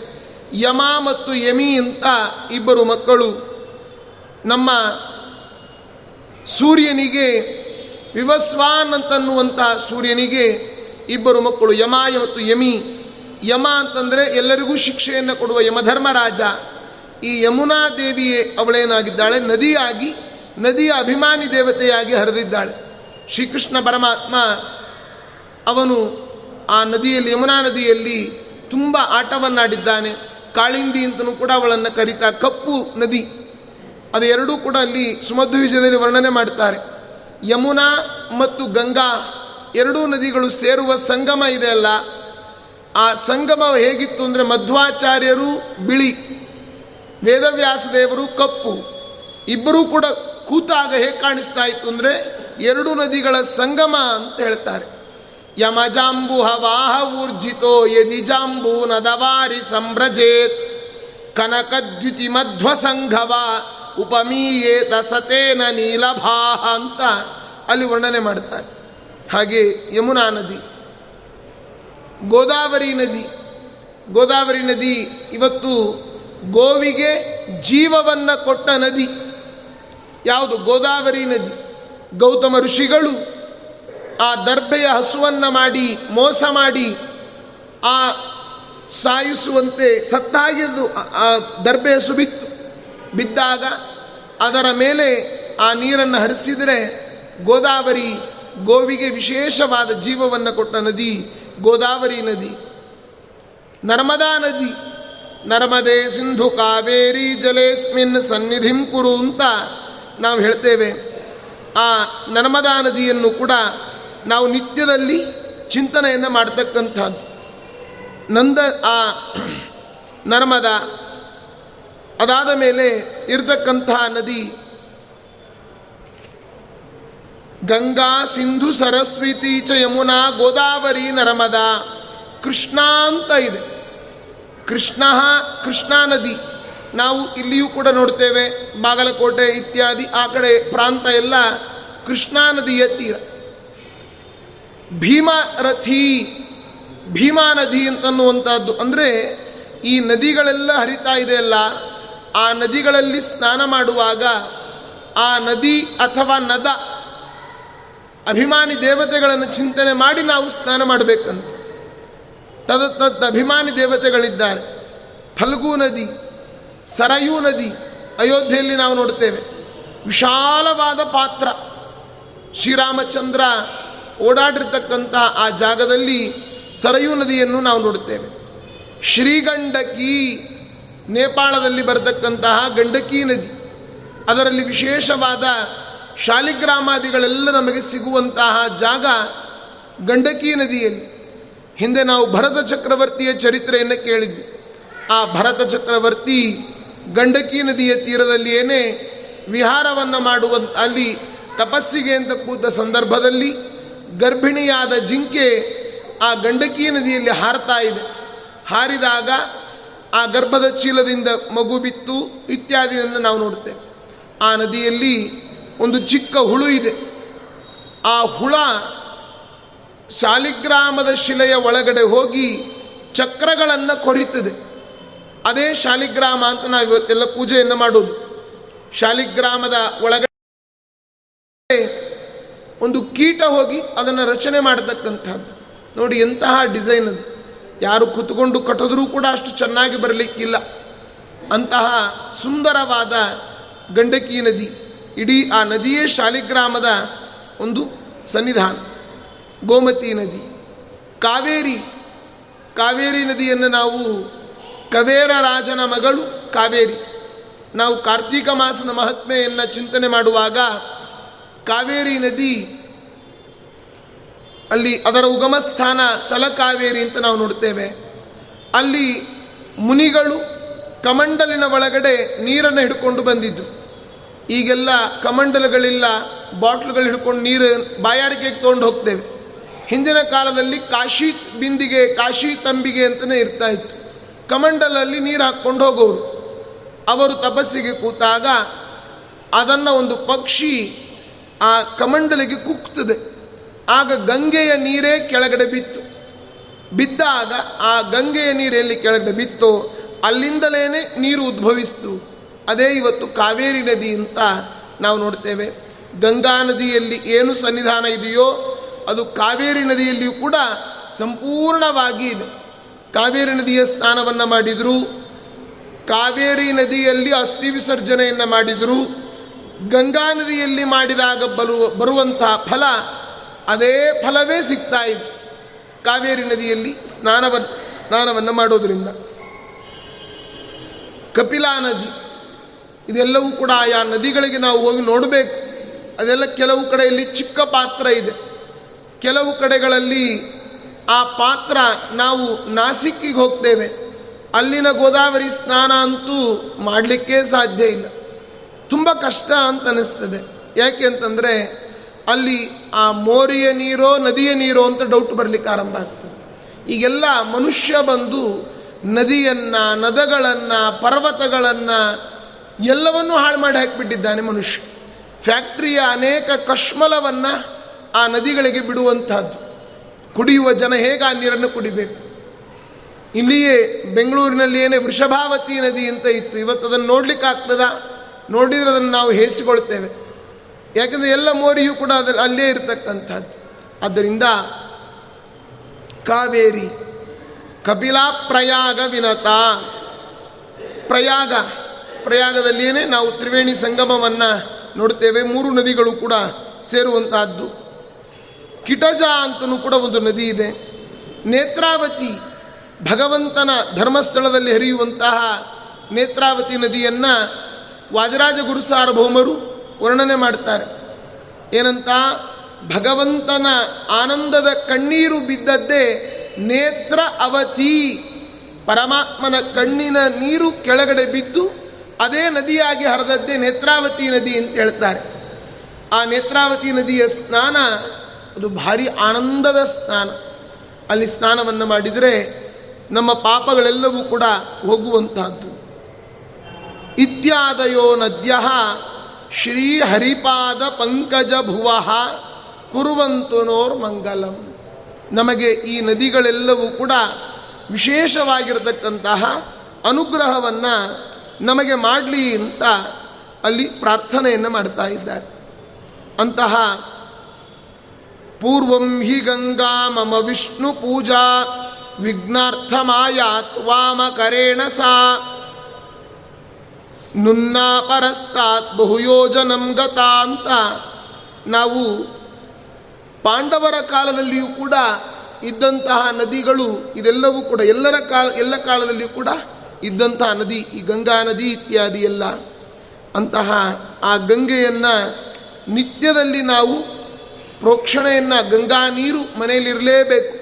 ಒಂದು ಗಿಂಡಿಯನ್ನಾದರೂ ಕೂಡ ನಾವು ಇಟ್ಕೊಂಡಿರಬೇಕು ಸಿಂಧುವಿನ ನದಿ ಈ ಪಂಜಾಬ್ ವಲಯದ ಅಲ್ಲಿರ್ತಕ್ಕಂತಹ ಸಿಂಧುವಿನ ಜೊತೆ ಸೇರುವಂತಹದ್ದು. ಅಲ್ಲಿ ಅನೇಕ ವಿ ವಿತಸ್ತ ಅಸಿಕ್ನಿ ಪುರುಷ್ಣಿ ಅಂತ ಶುತುದ್ರಿ ಅಂತ ಶುತುದ್ರಿ ಸ್ತೋಮಂ ಸಜತಾ ಪರುಷ್ಣ್ಯ ಅಂತೇವೆ. ಶುತುದ್ರಿ ಅಂತ ಒಂದು ನದಿ. ಹೀಗೆ ಇದೆಲ್ಲ ವೇದ ಕಾಲದಲ್ಲಿ ಉಲ್ಲೇಖಗೊಂಡ ನದಿಗಳಿದೆಲ್ಲವೂ ಕೂಡ. ಅಂತಹ ಆ ಸಿಂಧುವಿನ ನದಿ. ಇನ್ನು ಹಿಮಾಚಲ ಪ್ರದೇಶದಲ್ಲಿ ವಿಪಾಶಾ ಅಂತ ಇದೆ. ಈ ನಾವು ಸತ್ಯವತಿ ಪರಾಶರ ಅವರ ತಂದೆ ಶಕ್ತಿ ಮುನಿ. ಅವರು ವಿಪಾಶಾ ಅಂತಂದರೆ ಸಾಯಬೇಕು ಅಂತ ಹೇಳಿ ಅನೇಕ ಬಾರಿ ಅಲ್ಲಿ ಅದರಲ್ಲಿ ಹಗ್ಗವನ್ನು ಕಟ್ಟಿಕೊಂಡು ಹಾರ್ತಾ ಇದ್ರಂತೆ. ಅದೆಲ್ಲ ಪಾಶ ತುಂಡು ತುಂಡಾಗ್ತಾ ಇತ್ತಂತೆ. ಪಾಶವನ್ನು ತುಂಡು ಮಾಡಿದ ನದಿ ವಿಪಾಶಾ ನದಿ ಅಂತ ಅಲ್ಲಿ ರೋಹತಂಗ್ ಕಣಿವೆಯಲ್ಲಿ ಹುಟ್ಟತಕ್ಕಂಥದ್ದು ವಿಪಾಶಾ ನದಿ. ಅದನ್ನು ಕೂಡ ಅಲ್ಲಿ ತಿಳಿಸ್ತಾರೆ. ಹೀಗೆ ಅನೇಕ ನದಿಗಳನ್ನು ಸರಸ್ವತಿ ನದಿ ಅಂತೇನಿದೆ, ಇದೊಂದು ಒಳಗಡೆ ಇರತಕ್ಕಂತಹ ಇದು ಹಿಮಾಚಲ ಪ್ರದೇಶದ ಶಿವಾಲಿಕ್ ಅನ್ನುವಂತಹ ಬೆಟ್ಟದಲ್ಲಿ ಹುಟ್ಟಿ ಪಂಜಾಬು, ಹರಿಯಾಣ, ರಾಜಸ್ಥಾನ ಅಲ್ಲಿ ತನಕ ಹರಿಯುವಂತಹ ಬೇಸಿಗೆಯಲ್ಲೆಲ್ಲ ಇಂಗಿ ಹೋಗಿರ್ತದೆ. ಗುಪ್ತಗಾಮಿನಿ ಅಂತಲೇ ಸರಸ್ವತಿ ಪ್ರಸಿದ್ಧಿಯಾಗಿರ್ತಕ್ಕಂಥವಳು. ಹಾಗೆ ಯಮುನಾ ನದಿ ಗಂಗೆಯ ಜೊತೆಯಲ್ಲಿ ಗಂಗಾ ಯಮುನಾ ಗಂಗೆಗೆ ಎಷ್ಟು ಪ್ರಾಧಾನ್ಯತೆಯನ್ನು ಕೊಡ್ತಾರೋ ಯಮುನೆಗೂ ಕೂಡ ಸಮಾನವಾದ ಪ್ರಾಧಾನ್ಯತೆ ಒಟ್ಟೊಟ್ಟಿಗೆ ಹರಿಯುವಂತಹ ಉತ್ತರಾಖಂಡಿನಲ್ಲಿ ಕಾಶಿ, ಹರಿದ್ವಾರ ಇಲ್ಲಿ ಮಸೂರಿ ಅಲ್ಲೆಲ್ಲ ಕಡೆಯಲ್ಲಿ ಕೂಡ ಹರಿಯುವಂತಹದ್ದು. ಸುಮಾರು ಹತ್ತು ಸಾವಿರದ ಆರುನೂರ ಹದಿಮೂರು ಅಡಿಯಷ್ಟು ಆ ಯಮನೋತ್ರಿ ಇರತಕ್ಕಂಥದ್ದು ಈಗೆಲ್ಲ ಹೋಗ್ತಾರಲ್ಲ ಯಾತ್ರೆಗೆ, ಗಂಗೋತ್ರಿ, ಯಮನೋತ್ರಿ ಅಂತ ಅಷ್ಟು ಎತ್ತರದಲ್ಲಿ ಇರತಕ್ಕಂತಹ ಯಮುನಾ ನದಿ ಉತ್ತರಾಖಂಡದ ಅನೇಕ ಕಡೆಗಳಲ್ಲಿ ಹರಿಯುವಂಥವಳು, ಆ ಅವಳು ಕೂಡ. ಇನ್ನು ಗೋದಾವರಿ ನದಿಯನ್ನು ಮಹಾರಾಷ್ಟ್ರದಲ್ಲಿ ನಾಸಿಕದ ತ್ರಂಬಕೇಶ್ವರ ಅಂತ ಏನು ಹೋಗ್ತೇವೆ, ಆ ತ್ರಂಬಕೇಶ್ವರದಲ್ಲಿ ಅಲ್ಲಿ ಜನನ ಹದಿನಾಲ್ಕು ಒಂದು ಸಾವಿರದ ನಾಲ್ನೂರ ಅರವತ್ತೈದು ಕಿಲೋಮೀಟರ್ ಪ್ರಯಾಣ ಕೊನೆಗೆ ಆಂಧ್ರದಲ್ಲಿ ಆ ರಾಜಮಹೇಂದ್ರಿ ಅಂತ ಏನು ಹೇಳ್ತೇವೆ, ಅಲ್ಲಿ ಲೀನವಾಗ್ತದೆ. ಬಂಗಾಳ ಕೊಲ್ಲಿಯನ್ನು ಸೇರುವಂತಹ ಗಂಗೆ, ಈ ಗೋದಾವರಿ ಮತ್ತು ಸಮುದ್ರ ಎರಡೂ ಕೂಡ ಸೇರುವಂತಹ ಜಾಗಗಳು ಅಂತ ಅದನ್ನು ಕೂಡ ತಿಳಿಸ್ತಾರೆ. ನರ್ಮದಾ ನದಿ ಮಧ್ಯಪ್ರದೇಶದ ಅಮರಕಂಟಕ ಅಂತನ್ನೋ ಬೆಟ್ಟ ಅಲ್ಲಿ ಉಗಮವಾಗತಕ್ಕಂತಹದ್ದು. ನರ್ಮದಾ ಕುಂಡ ಅಂತ ಇದೆ. ಅದು ದಕ್ಷಿಣ ಭಾರತವನ್ನು ಸೇರಿಕೊಂಡು ಪೂರ್ವದಿಂದ ಪಶ್ಚಿಮದ ಕಡೆಯೆಲ್ಲ ಹರಿದಿರತಕ್ಕಂತಹ ನದಿ ನರ್ಮದಾ ನದಿ, ಕೃಷ್ಣಾ ನದಿ, ಕೃಷ್ಣವೇಣಿ ಅಂತ ಪುರಾಣಗಳಲ್ಲೆಲ್ಲ ನಾವು ನೋಡ್ತೇವೆ. ಕೃಷ್ಣಾ ನದಿ ಅಂತ. ಅಲ್ಲಿ ನರ್ಮದಾ ನದಿಯ ಪೂರ್ವದ ಭಾಗದಿಂದ ಪಶ್ಚಿಮಕ್ಕೆ ಹರಿಯುವಂತಹದ್ದು, ಕೊನೆಗೆ ಅದು ಕೂಡ ಬಂಗಾಳ ಕೊಲ್ಲಿ ಸಮುದ್ರವನ್ನೇ ಸೇರುವಂತಹದ್ದು. ಈ ಸಹ್ಯಾದ್ರಿಯಲ್ಲಿ ಹುಟ್ಟಿರತಕ್ಕಂತಹ ಈ ಒಂದು ನದಿ, ಕೃಷ್ಣಾ ನದಿ, ಮಹಾರಾಷ್ಟ್ರದಿಂದ ಕರ್ನಾಟಕವನ್ನು ಸೇರಿ ರಾಯಚೂರಿನ ಹತ್ತಿರ ಆ ಭೀಮರತಿ ಅದನ್ನು ಕೂಡ ಸೇರಿಸಿಕೊಂಡು ಆಂಧ್ರದ ಕಡೆ ಹೋಗಿ ಎಲ್ಲ ಕಡೆಯಲ್ಲೂ ಕೂಡ ಅದು ಕೂಡ ಸಾವಿರದ ಮುನ್ನೂರು ಕಿಲೋಮೀಟರ್ನಷ್ಟು ದೂರ ಹರಿದು ಕೊನೆಗೆ ಮಹೇಂದ್ರ ಪರ್ವತವನ್ನು ಸೀಳಿ ಪೂರ್ವ ಸಮುದ್ರದಲ್ಲಿ ಲೀನಾಗತಕ್ಕಂತಹ ಕೃಷ್ಣಾ ನದಿ. ಭೀಮರತಿ, ಇದನ್ನು ಭೀಮಾ ನದಿ ಅಂತಲೂ ಕೂಡ ಅನೇಕರು ಕರೀತಾರೆ. ಅಂತಹ ಪಶ್ಚಿಮ ಘಟ್ಟದಲ್ಲಿ ಇದು ಕೂಡ ಕೃಷ್ಣನ ಒಂದು ಪಂಡರಾಪುರದ ವಿಠಲನ ಪಾದದ ಕೆಳಗಡೆ ಹರಿದಿರತಕ್ಕಂತಹ ಚಂದ್ರಭಾಗ ಅಂತ ಕರೀತಾರೆ. ಅಂತಹ ಇದನ್ನೇ ಒಂದು ಆಂಧ್ರ ಪ್ರದೇಶದಲ್ಲಿಯೂ ಕೂಡ ಇದು ಹರಿದಿರತಕ್ಕಂತಹದ್ದು. ಫಲ್ಗು ನದಿ, ಇದು ಕೂಡ ಗಂಗೆಯನ್ನು ಸೇರುವಂತಹ ಒಂದು ಒಳ್ಳೆಯ ನದಿ. ಫಲ್ಗುಣು ನದಿ, ಇದನ್ನು ಜಾರ್ಖಂಡಿನಲ್ಲಿ ಹುಟ್ಟತಕ್ಕಂಥದ್ದಿದು. ಈ ಜಾರ್ಖಂಡಿನಲ್ಲಿ ಹುಟ್ಟಿ ಅನೇಕ ಕಡೆಗಳಲ್ಲಿ ಸಂಚಾರವನ್ನು ಮಾಡಿ, ಇದನ್ನು ನಿರಂಜನ ಅಂಜನ ಅಂತ ಹೇಳಿದರೆ ದೋಷ. ಅದು ಇಲ್ಲದೇ ಇರತಕ್ಕಂತಹ ನದಿ, ಈ ಒಂದು ಫಲ್ಗುಣಿ ನದಿ ಅಂತ ಹೇಳ್ತಾರೆ. ಬಿಹಾರದ ಅನೇಕ ಕಡೆಗಳಲ್ಲಿ ಸಂಚಾರ ಮಾಡಿಕೊಂಡು ಸ್ವಲ್ಪ ಅಲ್ಪ ಪ್ರಮಾಣದಲ್ಲಿ ಹರಿಯುವ ಉಪನದಿ ಇದು ಕೂಡ. ಇನ್ನು ಸರಯೂ ನದಿ, ಅದು ಕೂಡ ಬಹಳ ಪ್ರಸಿದ್ಧಿಯನ್ನು ಪಡೆದಿರತಕ್ಕಂಥದ್ದು ಅಂತಹ ಆ ಸರಯೂ ನದಿ, ಗಂಡಕಿ ನದಿಯಲ್ಲಿ ಅಂತೂ ನೇಪಾಳದ ಪ್ರಮುಖ ನದಿಗಳಲ್ಲಿ ಒಂದಾಗಿರತಕ್ಕಂತಹದ್ದು. ಆ ಗಂಡಕಿ ನದಿ ಶಾಲಿಗ್ರಾಮಗಳು ಭಗವಂತನ ಐದು ಸಾವಿರದ ಐದುನೂರ ಮೂವತ್ತೈದು ರೂಪಗಳಿರುವಂತಹ ಶಾಲಿಗ್ರಾಮ ಕಾದ ಕಾಂಚನದೊಳಗೆ ಶೋಭಿಪ ಆದಿತೇಯಾಸ್ಯನ ತೆರದಿ ಲಕುಮೀಧವನು. ಪ್ರತಿದಿನದಿ ಶಾಲಿಗ್ರಾಮದೊಳಿಪ್ಪ. ಅಂತ ಶಾಲಿಗ್ರಾಮವನ್ನೇ ಕೊಡುವಂತಹ ನದಿ. ಗೋಮತಿ ನದಿಯು ಕೂಡ ಗಂಡಕಿ ನದಿಯಂತೆ, ಸರಯು ನದಿಯಂತೆ ಉತ್ತರದಿಂದ ಗಂಗ್ ಅಲ್ಲಿ ಬಂದು ಗಂಗೆಯನ್ನು ಸೇರುವಂತಹ ನದಿ. ಕಾವೇರಿ ನದಿ, ಅದರ ಉಪಯೋಗವನ್ನು ನಾವಂತೂ ಪಡಿತಾ ಇದ್ದೇವೆ. ಪ್ರತಿನಿತ್ಯದಲ್ಲಿ ಆ ಅವಳನ್ನು ಚಿಂತನೆ ಮಾಡಲೇಬೇಕು. ಶ್ರೀರಂಗಪಟ್ಟಣದಲ್ಲೇ ಇದ್ದಾಳೆ, ಶಿವನ ಸಮುದ್ರದಲ್ಲಿದ್ದಾಳೆ ಎಲ್ಲ ಕಡೆಯಲ್ಲೂ ಕೂಡ ಹರಿದಿರ್ತಕ್ಕಂಥ ಅವಳನ್ನು ಏಳುನೂರ ಅರವತ್ತೈದು ಕಿಲೋಮೀಟರ್ ಪಯಣ ಕಾವೇರಿ ನದಿ ಇದ್ದಿದೆ. ನಾವು ರಂಗನಾಥನ ವಿಶೇಷವಾದ ಸಮಕಾವೇರಿ ವಿರಜಾ ನದಿಯ ಸ್ನಾನವ ಮಾಡಿ ಪರಮ ವೈ ಪರವಾಸುದೇವನ ನೋಡದ ಕಂಗಳಿದ್ಯಾತಕ್ಕೋ ಅಂತ ಹೇಳ್ತಾರೆ. ಕಾವೇರಿ ನದಿಯ ಸ್ನಾನವನ್ನು ಖಂಡಿತವಾಗಿಯೂ ಮಾಡಬೇಕು. ಕೇರಳದ ವಯನಾಡಿನ ಪಶ್ಚಿಮ ಘಟ್ಟದಲ್ಲಿರ್ತಕ್ಕಂಥದ್ದು ಕಪಿಲಾ ನದಿ, ಈ ತಿರುಮುಕೂಡ್ಲು, ನರಸಿಂಹಪುರ ಅಂತ ನಾವೇನು ನೋಡ್ತೇವೆ, ಕಾವೇರಿ ನದಿಯ ಜೊತೆಯಲ್ಲಿಯೇ ಕಪಿಲಾ ನದಿಯು ಕೂಡ ಸಂಗಮವಾಗತಕ್ಕಂಥದ್ದು ಕಪಿಲಾ ಅಂತ ಇದು ಕೂಡ ಇನ್ನೂರ ಮೂವತ್ತು ಕಿಲೋಮೀಟರ್ನಷ್ಟು ಪ್ರಯಾಣ ಇದೆ. ಪ್ರಯಾಗದಲ್ಲಿ ಈಗಿನ ಅಲಹಾಬಾದ್ ಅಂತೇನು ಗಂಗಾ ಯಮುನಾ ಸಂಗಮದ ಜೊತೆಯಲ್ಲಿ ಅಲ್ಲಿಯೇ ಒಳಗಡೆ ತ್ರಿವೇಣಿ ಸಂಗಮ ಸರಸ್ವತಿ ಗುಪ್ತಗಾಮಿನಿ ಪ್ರಯಾಗ. ಕಿಟಜ ಅಂತ ಕಿಟಿ ಅಂತಂದರೆ ಸಂಸ್ಕೃತದಲ್ಲಿ ಹಂದಿ ಅಂತ ಅರ್ಥ. ಅಲ್ಲಿ ಕಿಟಜ ಅಂದರೆ ವರಾಹರೂಪಿಯಾದ ಪರಮಾತ್ಮ. ಅದನ್ನೇ ವಾರಾಹಿ ನದಿ ಅಂತ ಹೇಳ್ತಾರೆ. ಆ ವಾರಾಹಿ ವರಾಹ ರೂಪದಿಂದ ಆ ಅದನ್ನು ಹುಟ್ಟಿ ಬಂದ ತುಂಗಾ ನದಿಯು ಕೂಡ ಕಿಟಜಾ ನದಿ ಅಂತ ನಾವು ಹೇಳ್ಬೋದು ಅಂತಾರೆ. ತುಂಗಾ ನದಿ ಇವತ್ತೇನಿದೆ? ತುಂಗಭದ್ರಾ ಅಂತ ನಾವು ಹೇಳ್ತೇವೆ. ವಾದರಾಜ ಸ್ವಾಮಿಗಳು ಕೂಡ ಇದನ್ನು ತುಂಗಭದ್ರಾ ನದಿಯನ್ನು, ತುಂಗೆಯನ್ನು ತಮ್ಮ ತೀರ್ಥ ಪ್ರಬಂಧದಲ್ಲಿ ಸ್ತೋತ್ರ ಮಾಡಿದ್ದಾರೆ. ಭಗವಂತನ ಆ ವರಾಹರೂಪಿಯಾದ ಪರಮಾತ್ಮ ತನ್ನ ಆನಂದದ ಕಣ್ಣೀರನ್ನು ಏನು ಹರಿಸಿದ, ಅವನ ಕಣ್ಣೀರಿನಿಂದ ಬಂದದ್ದೇ ಈ ಕಿಟಜಾ ನದಿ ಅಂತ ಹೇಳ್ತಾರೆ, ತುಂಗಭದ್ರಾ ನದಿ. ಇನ್ನು ವಾರಾಹಿ ಅಂತ ಹೇಳಿದರೆ ಇದು ಶಿವಮೊಗ್ಗ ಜಿಲ್ಲೆಯ ಆಗುಂಬೆಯ ಹತ್ತಿರದಲ್ಲಿ ಹುಟ್ಟಿ ಉಡುಪಿಯ ಕುಂದಾಪುರ ಇತ್ಯಾದಿಗಳಲ್ಲಿ ಸೇರುವಂತಹ ಪುಟ್ಟ ನದಿ ವರಾಹಿ ನದಿ. ಇನ್ನು ತುಂಗಾ ವರಾಹ ಪರ್ವತದ ಗಂಗಾ ಮೂಲದಿಂದಲೇ ಪ್ರಸಿದ್ಧವಾಗಿರ್ತಕ್ಕಂಥದ್ದು ತುಂಗಾ ನದಿ. ನೇತ್ರಾವತಿ ಅಂತಂದರೆ ಇದು ಕೂಡ ಗಂಗೆ ಮೂಲದಿಂದಲೇ ಬಂದಿರತಕ್ಕಂಥದ್ದು ಹೀಗಾಗಿ ಧರ್ಮಸ್ಥಳದ ಮುಂದೆ ಹರಿತದೆ. ಮುಂದೆ ಅದೇ ಕುಮಾರಧಾರ ನದಿಯ ಜೊತೆಯಲ್ಲಿ ಇದು ಕೂಡ ಸೇರಿಕೊಂಡು ನೂರ ಮೂರು ಕಿಲೋಮೀಟರ್ ಬಂಟ್ವಾಳ ಇತ್ಯಾದಿ ಅಲ್ಲೆಲ್ಲ ಹರಿಯುವಂತಹ ನದಿ ನೇತ್ರಾವತಿ ನದಿ. ಹೀಗೆ ಈ ಎಲ್ಲ ನದಿಗಳನ್ನು ಕೂಡ ನಾವು ಚಿಂತನೆ ಮಾಡಿದರೆ ದೇವರು ನಮ್ಮನ್ನು ಕೂಡ ವಿಶೇಷ ಪಾಪದಿಂದ ನಿರ್ಮುಕ್ತರನ್ನಾಗಿ ಮಾಡ್ತಾನೆ. ಶ್ರೀಪಾದರಾಜರ ಒಂದು ಮಾತು ನೆನಪಾಗ್ತಾ ಇದೆ. ಏನು ಗೊತ್ತಾ? ಅವರೊಂದು ಮಾತು ಹೇಳ್ತಾರೆ, ದುರಿತ ಗಜ ಪಂಚಾನನ ನರಹರಿಯೇ, ದೇವರ ದೇವ ಕಾಯೋ ಗೋವಿಂದ ದೇವರೇ, ನೀನು ದುರಿತ ಗಜ ಪಂಚಾನನ. ಯಾರು ಕಷ್ಟಗಳು ಅಂತ ಇದ್ದಾರೋ, ದುರಿತಗಳು ಅಂತ, ಕಷ್ಟಗಳು ಅಂತ ಇದೆ. ಅದಕ್ಕೆ ಪಂಚ ದುರಿತ ಗಜ, ಕೆಟ್ಟ ಮದ, ಮದಿಸಿದ ಆನೆಗಳು ಅಂತ ನಮ್ಮಲ್ಲಿರ್ತಕ್ಕಂಥ ಮದಗಳು. ಅನ್ನ ಮದ ಅಷ್ಟಮ, ಅರ್ಥಮದ, ರೂಪಮದ ರೂಪ ಮದ ಯೌವನದ ಮದ, ಕುಲದ ಮದ, ವಿದ್ಯೆಯ ಮದ. ಅದರ ಆ ಆನೆಗೆ, ಮದದ ಆನೆಗೆ ನೀನು ಹೇಗಿದ್ದಿ? ಪಂಚಾನನ. ದುರಿತ ಗಜ ಪಂಚಾನನ ಅಂದರೆ ಸಿಂಹ ಅಂತ ಅರ್ಥ. ಆನೆಗೆ ಶತ್ರು ಯಾವುದು? ಸಿಂಹವೇ.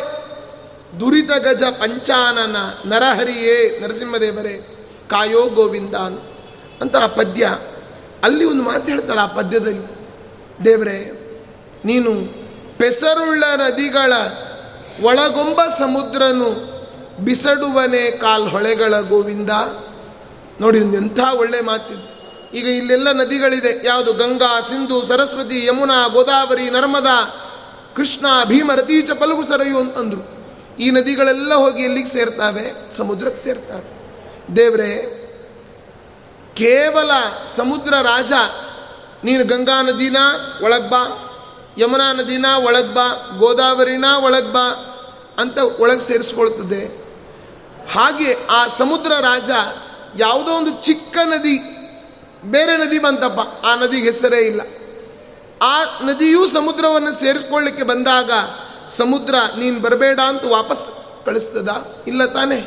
ಒಳಗೆ ತಗೊಳ್ತದಲ್ಲ ಹಾಗೆ ಪೆಸರುಳ್ಳ ನದಿಗಳ ಒಳಗೊಂಬ ಸಮುದ್ರನು ಬಿಸಡುವನೆ ಕಾಲು ಹೊಳೆಗಳ ಗೋವಿಂದ, ಕಾಲು ಹೊಳೆಗಳು, ಅನೇಕ ನೆರೆಗಳು, ಈ ಅನೇಕ ಚಿಕ್ಕ ಚಿಕ್ಕ ಕೆರೆಗಳು, ನಾಲೆಗಳೆಲ್ಲ ಇರ್ತವೆ. ಅದು ಸಮುದ್ರಕ್ಕೆ ಹೋಗಿ ಸೇರ್ತವೆ ಅದನ್ನೇನಾದರೂ ಸಮುದ್ರ ರಿಜೆಕ್ಟ್ ಮಾಡ್ತದಾ? ಇಲ್ಲ. ಹಾಗೆಯೇ ನೀನು ಜಗತ್ತಿನಲ್ಲಿ ಪ್ರಸಿದ್ಧರಾದ ದೊಡ್ಡ ದೊಡ್ಡ ವ್ಯಕ್ತಿಗಳಿದ್ದಾರೆ. ಪ್ರಧಾನಮಂತ್ರಿಗಳು, ಮುಖ್ಯಮಂತ್ರಿಗಳು, ಉಪಮುಖ್ಯಮಂತ್ರಿಗಳು, ನೀರಾವರಿ ಸಚಿವರು, ಅವರು, ಇವರು ಅಂತಿದ್ದಾರೆ. ಅವರಿಗೆ ಮಾತ್ರ ಮೋಕ್ಷ ಕೊಡ್ತೀಯಾ? ಅವ್ರಿಗೆಲ್ಲ ಒಳ್ಳೆ ಹೆಸರಿದೆ ನೇಮ್ ಇದೆ ಫ್ರೇಮ್ ಇದೆ, ಅವ್ರ ಹತ್ರ ದುಡ್ಡಿದೆ ಅಂತ. ದುಡ್ಡಿದ್ದವ್ರಿಗೆ ಮೋಕ್ಷನ? ಇಲ್ಲ. ದೇವರೇ, ಅವರಿಗೂ ನೀನು ಕೊಡ್ತಿ. ಏನೂ ಹೆಸರಲ್ಲಿರೋ ನನಗೂ ಕೂಡ ನೀನು ಮೋಕ್ಷ ಕೊಡ್ತಿ. ಪೆಸರುಳ್ಳ ನದಿಗಳ ಒಳಗೊಂಬ ಸಮುದ್ರನು ಬಿಸಡುವನೆ ಕಾಲ್ಹೊಳೆಗಳ ಗೋವಿಂದ. ದೇವರೇ, ನೀನು ಒಳ್ಳೆಯ ಜ್ಞಾನಿಗಳಿಗೂ ಮೋಕ್ಷವನ್ನು ಕೊಡ್ತಿ. ನನ್ನನ್ನು ಮರಿಬೇಡಪ್ಪ ಅಂತ ದೇವ್ರ ಹತ್ರ ಶ್ರೀಪಾದರಾಜರು ಎಂಥ ಮಾತಾಡ್ತಾರೆ ನೋಡಿ. ಇನ್ನೊಂದು ಮಾತು ಹೇಳ್ತಾರೆ ಶ್ರೀಪಾದರಾಜರು, ಏನಂತ? ಹೆತ್ತ ಮಕ್ಕಳು ಹುಚ್ಚರಾದರೆ ತಾಯಿ ತಂದೆ ಎತ್ತದೆ ನೆಲಕ್ಕೆ ಬಿಸಡುವರೆ ಗೋವಿಂದ ಅಂತ. ಈಗ ಮಗ, ಕೆಲವರಿಗೆ ಪಾಪ ಮಕ್ಕಳು, ಬುದ್ಧಿಮಾಂದ್ಯ ಮಕ್ಕಳು ಹುಟ್ಟಿರ್ತಾರೆ. ಅವರ ಪ್ರಾರಬ್ಧ ಕರ್ಮವಶಾತ್ ಆಗ ಆ ಮಕ್ಕಳು ಪೆದ್ದು ಪೆದ್ದು ಮಾಡ್ತಿರ್ತಾವೆ. ಅಮ್ಮ ಹೇಳ್ತಾಳೆ ನನ್ನ ಮಗು ನೋಡ್ರಿ, ಎಷ್ಟು ಚೆನ್ನಾಗಿ ಆಟ ಆಡ್ತಾ ಇದೆ ಅಂತ. ಉಳಿದವ್ರಿಗೆ ಗೊತ್ತಾಗ್ತಾ ಇದೆ, ಇದೇನು ಪೆದ್ದಿದೆ ಮಗು ಅಂತ. ಹೆತ್ತವರಿಗೆ ಹೆಗ್ಣು ಮುದ್ದ ಅಂತ ಹೇಳ್ತಾರಲ್ಲ ಹಾಗೆ. ಆದ್ದರಿಂದ ಹೆತ್ತ ಮಕ್ಕಳು ಹುಚ್ಚರಾದರೆ ತಾಯಿ ತಂದೆ ಎತ್ತದೇ ನೆಲಕ್ಕೆ ಬಿಸಡುವರೆ ಗೋವಿಂದ? ಹಾಗೆ ನಾನು ಕೂಡ ಹುಚ್ಚನೆ, ನೀನು ಮಾತ್ರ ನನ್ನ ಕೈ ಬಿಡಬೇಡ ಅಂತಾರೆ. ಎಂಥ ಶ್ರೀಪಾದರಾಜರ ಮಾತು. ಅವ್ರು ಹೇಳ್ತಾರೆ, ಅರಸು ಮುಟ್ ಪರಸು ಮುಟ್ಟಲು ಲೋಹ ಸ್ವರ್ಣ ಗೋವಿಂದ, ಅರಸು ಮುಟ್ಟಲು ದಾಸಿ ರಂಭೆಯಾಗಳು ದೇವ. ಒಂದು ಲೋಹ ಇದೆ. ಇದು ಯಾವುದೋ ಲೋಹ ಯಾವ ಲೋಹ ಅಂತ ಗೊತ್ತಿಲ್ಲ. ಇದಕ್ಕೆ ಬಂಗಾರದ ನೀರನ್ನು ಕುಡಿಸಿಬಿಟ್ರೆ ಬಂಗಾರ ಥರನೇ ಕಾಣಲಿಕ್ಕೆ ಶುರು ಆಗ್ತದೆ. ಒಂದು ಗ್ರಾಮ್ ಗೋಲ್ಡ್ ಬಂದಿದೆ ಅಲ್ಲ ಈಗೆಲ್ಲ. ಹಾಗೆ ಪರಸು ಮುಟ್ಟಲು ಲೋಹ, ಪರಸು ಅಂತ ಅನ್ನೋದೊಂದು ದ್ರವ ದ್ರವ ಪದಾರ್ಥ. ಅದನ್ನು ಹಾಕಿಬಿಟ್ರೆ ಯಾವ ಲೋಹಕ್ಕೆ ಹಾಕಿರಿ? ಬಂಗಾರ ಥರನೇ ಕಾಣುತ್ತದೆ ಪರಸು ಮುಟ್ಟಲು ಲೋಹ, ಸ್ವರ್ಣ ಗೋವಿಂದ. ಅರಸು ಮುಟ್ಟಲು ದಾಸಿ ರಂಭೆಯಾಗಳು ದೇವ. ಈ ಮಾಮೂಲು ದೇಹದ ವ್ಯಾಪಾರವನ್ನು ಮಾಡಿಕೊಳ್ಳುವ ವೇಶ್ಯೆಯನ್ನು ವೇಶ್ಯಾವಾಟಿಕೆ ಮಾಡೋಳು ಅಂತ ಎಲ್ಲರೂ ಅಸಹ್ಯವಾಗಿ ನೋಡ್ತಾರೆ. ಅದೇ ವೇಶ್ಯೆಯನ್ನು ರಾಜ ಇಟ್ಕೊಂಡ ಅಂದರೆ, ಏ ನಮ್ಮ ರಾಣಿ ಬಂದ್ಲು ಅಂತ ಎಲ್ಲರೂ ನಮಸ್ಕಾರ ಮಾಡ್ತಾರೆ. ಅಲ್ವಾ? ದೇವರೇ, ನಿನ್ನ ಕರುಣೆ ಎಂಥದ್ದು. ನಾವು ಅವರಿವರ ಸೇವೆ ಮಾಡಿಕೊಂಡಿದ್ರೆ ನಮ್ಮನ್ನು ಗುಲಾಮರು ಅಂತ ಬೈತಾರೆ. ನಿನ್ನ ಸೇವೆ ಮಾಡಿದರೆ ಪೂಜಾರರು, ಆಚಾರರು ಅಂತೇಳಿ ದಕ್ಷಿಣೆ ಕೊಡ್ತಾರೆ. ಅಲ್ವಾ? ಆದ್ದರಿಂದ ಶ್ರೀಪಾದರಾಜರು ಹೇಳ್ತಾರೆ, ನೋಡಪ್ಪ ದೇವರೇ ಅರಸು ಮುಟ್ಟಲು ಲೋಹ ಸ್ವರ್ಣ ಗೋವಿಂದ ಮಾನಾಭಿಮಾನದೊಡೆಯ ರಂಗವಿಠಲ ಅಂತ ಸ್ತೋತ್ರ ಮಾಡ್ತಾರೆ. ಅಂತ ಶ್ರೀಪಾದರಾಜರು ಪೆಸರುಳ್ಳ ನದಿಗಳ ಒಳಗೊಂಬ ಸಮುದ್ರ ಹೇಗೆ ಸಮುದ್ರ ಆ ನದಿಗಳನ್ನು ಹೊರಗೆ ಹಾಕೋದಿಲ್ವೋ? ದೇವರೇ, ನಾನು ಎಷ್ಟು ಪುಣ್ಯ ಪಾಪವನ್ನು ಮಾಡಿದ್ದೀನೋ ಏನೋ ಗೊತ್ತಿಲ್ಲ. ಆದರೆ ನೀನು ನನ್ನನ್ನು ಮಾತ್ರ ಒಳಗೆ ತಗೊಳಪ್ಪ ಅಂತ ಅಲ್ಲಿ ಸ್ತೋತ್ರ ಮಾಡಿದ ನದಿಗಳ ಚಿಂತನೆ ಇಲ್ಲಿದೆ. ಇನ್ನು ವೇದಾಶ್ಚ ಎಲ್ಲ ಶಾಸ್ತ್ರಗಳ ಬಗ್ಗೆ ಮಾತನಾಡ್ತಾರೆ ಅದನ್ನು ನಾಳೆನೇ ನೋಡೋಣ. ವೇದಾಶ್ಚೋಪನಿಷದ್ಗಣಾಶ್ಚ ವಿವಿಧ ಸಾಂಗ ಪುರಾಣಾನ್ವಿತ ಅಂತ. ಆಮೇಲೆ ಆದಿತ್ಯಾದಿ ನವಗ್ರಹ ಶುಭಕರ ಮೇಷಾದಯೋ ರಾಶಯೋ ಅಂತ ಆ ನವಗ್ರಹ ದೇವತೆಗಳ ಬಗ್ಗೆ ಕೊನೆ ಎರಡು ಶ್ಲೋಕಗಳಿದೆ. ಅದನ್ನು ನಾಳೆ ಹೇಳಿ, ನಾಳೆ ಮಂಗಳವನ್ನು ಮಾಡೋಣ. ಕೃಷ್ಣಾರ್ಪಣ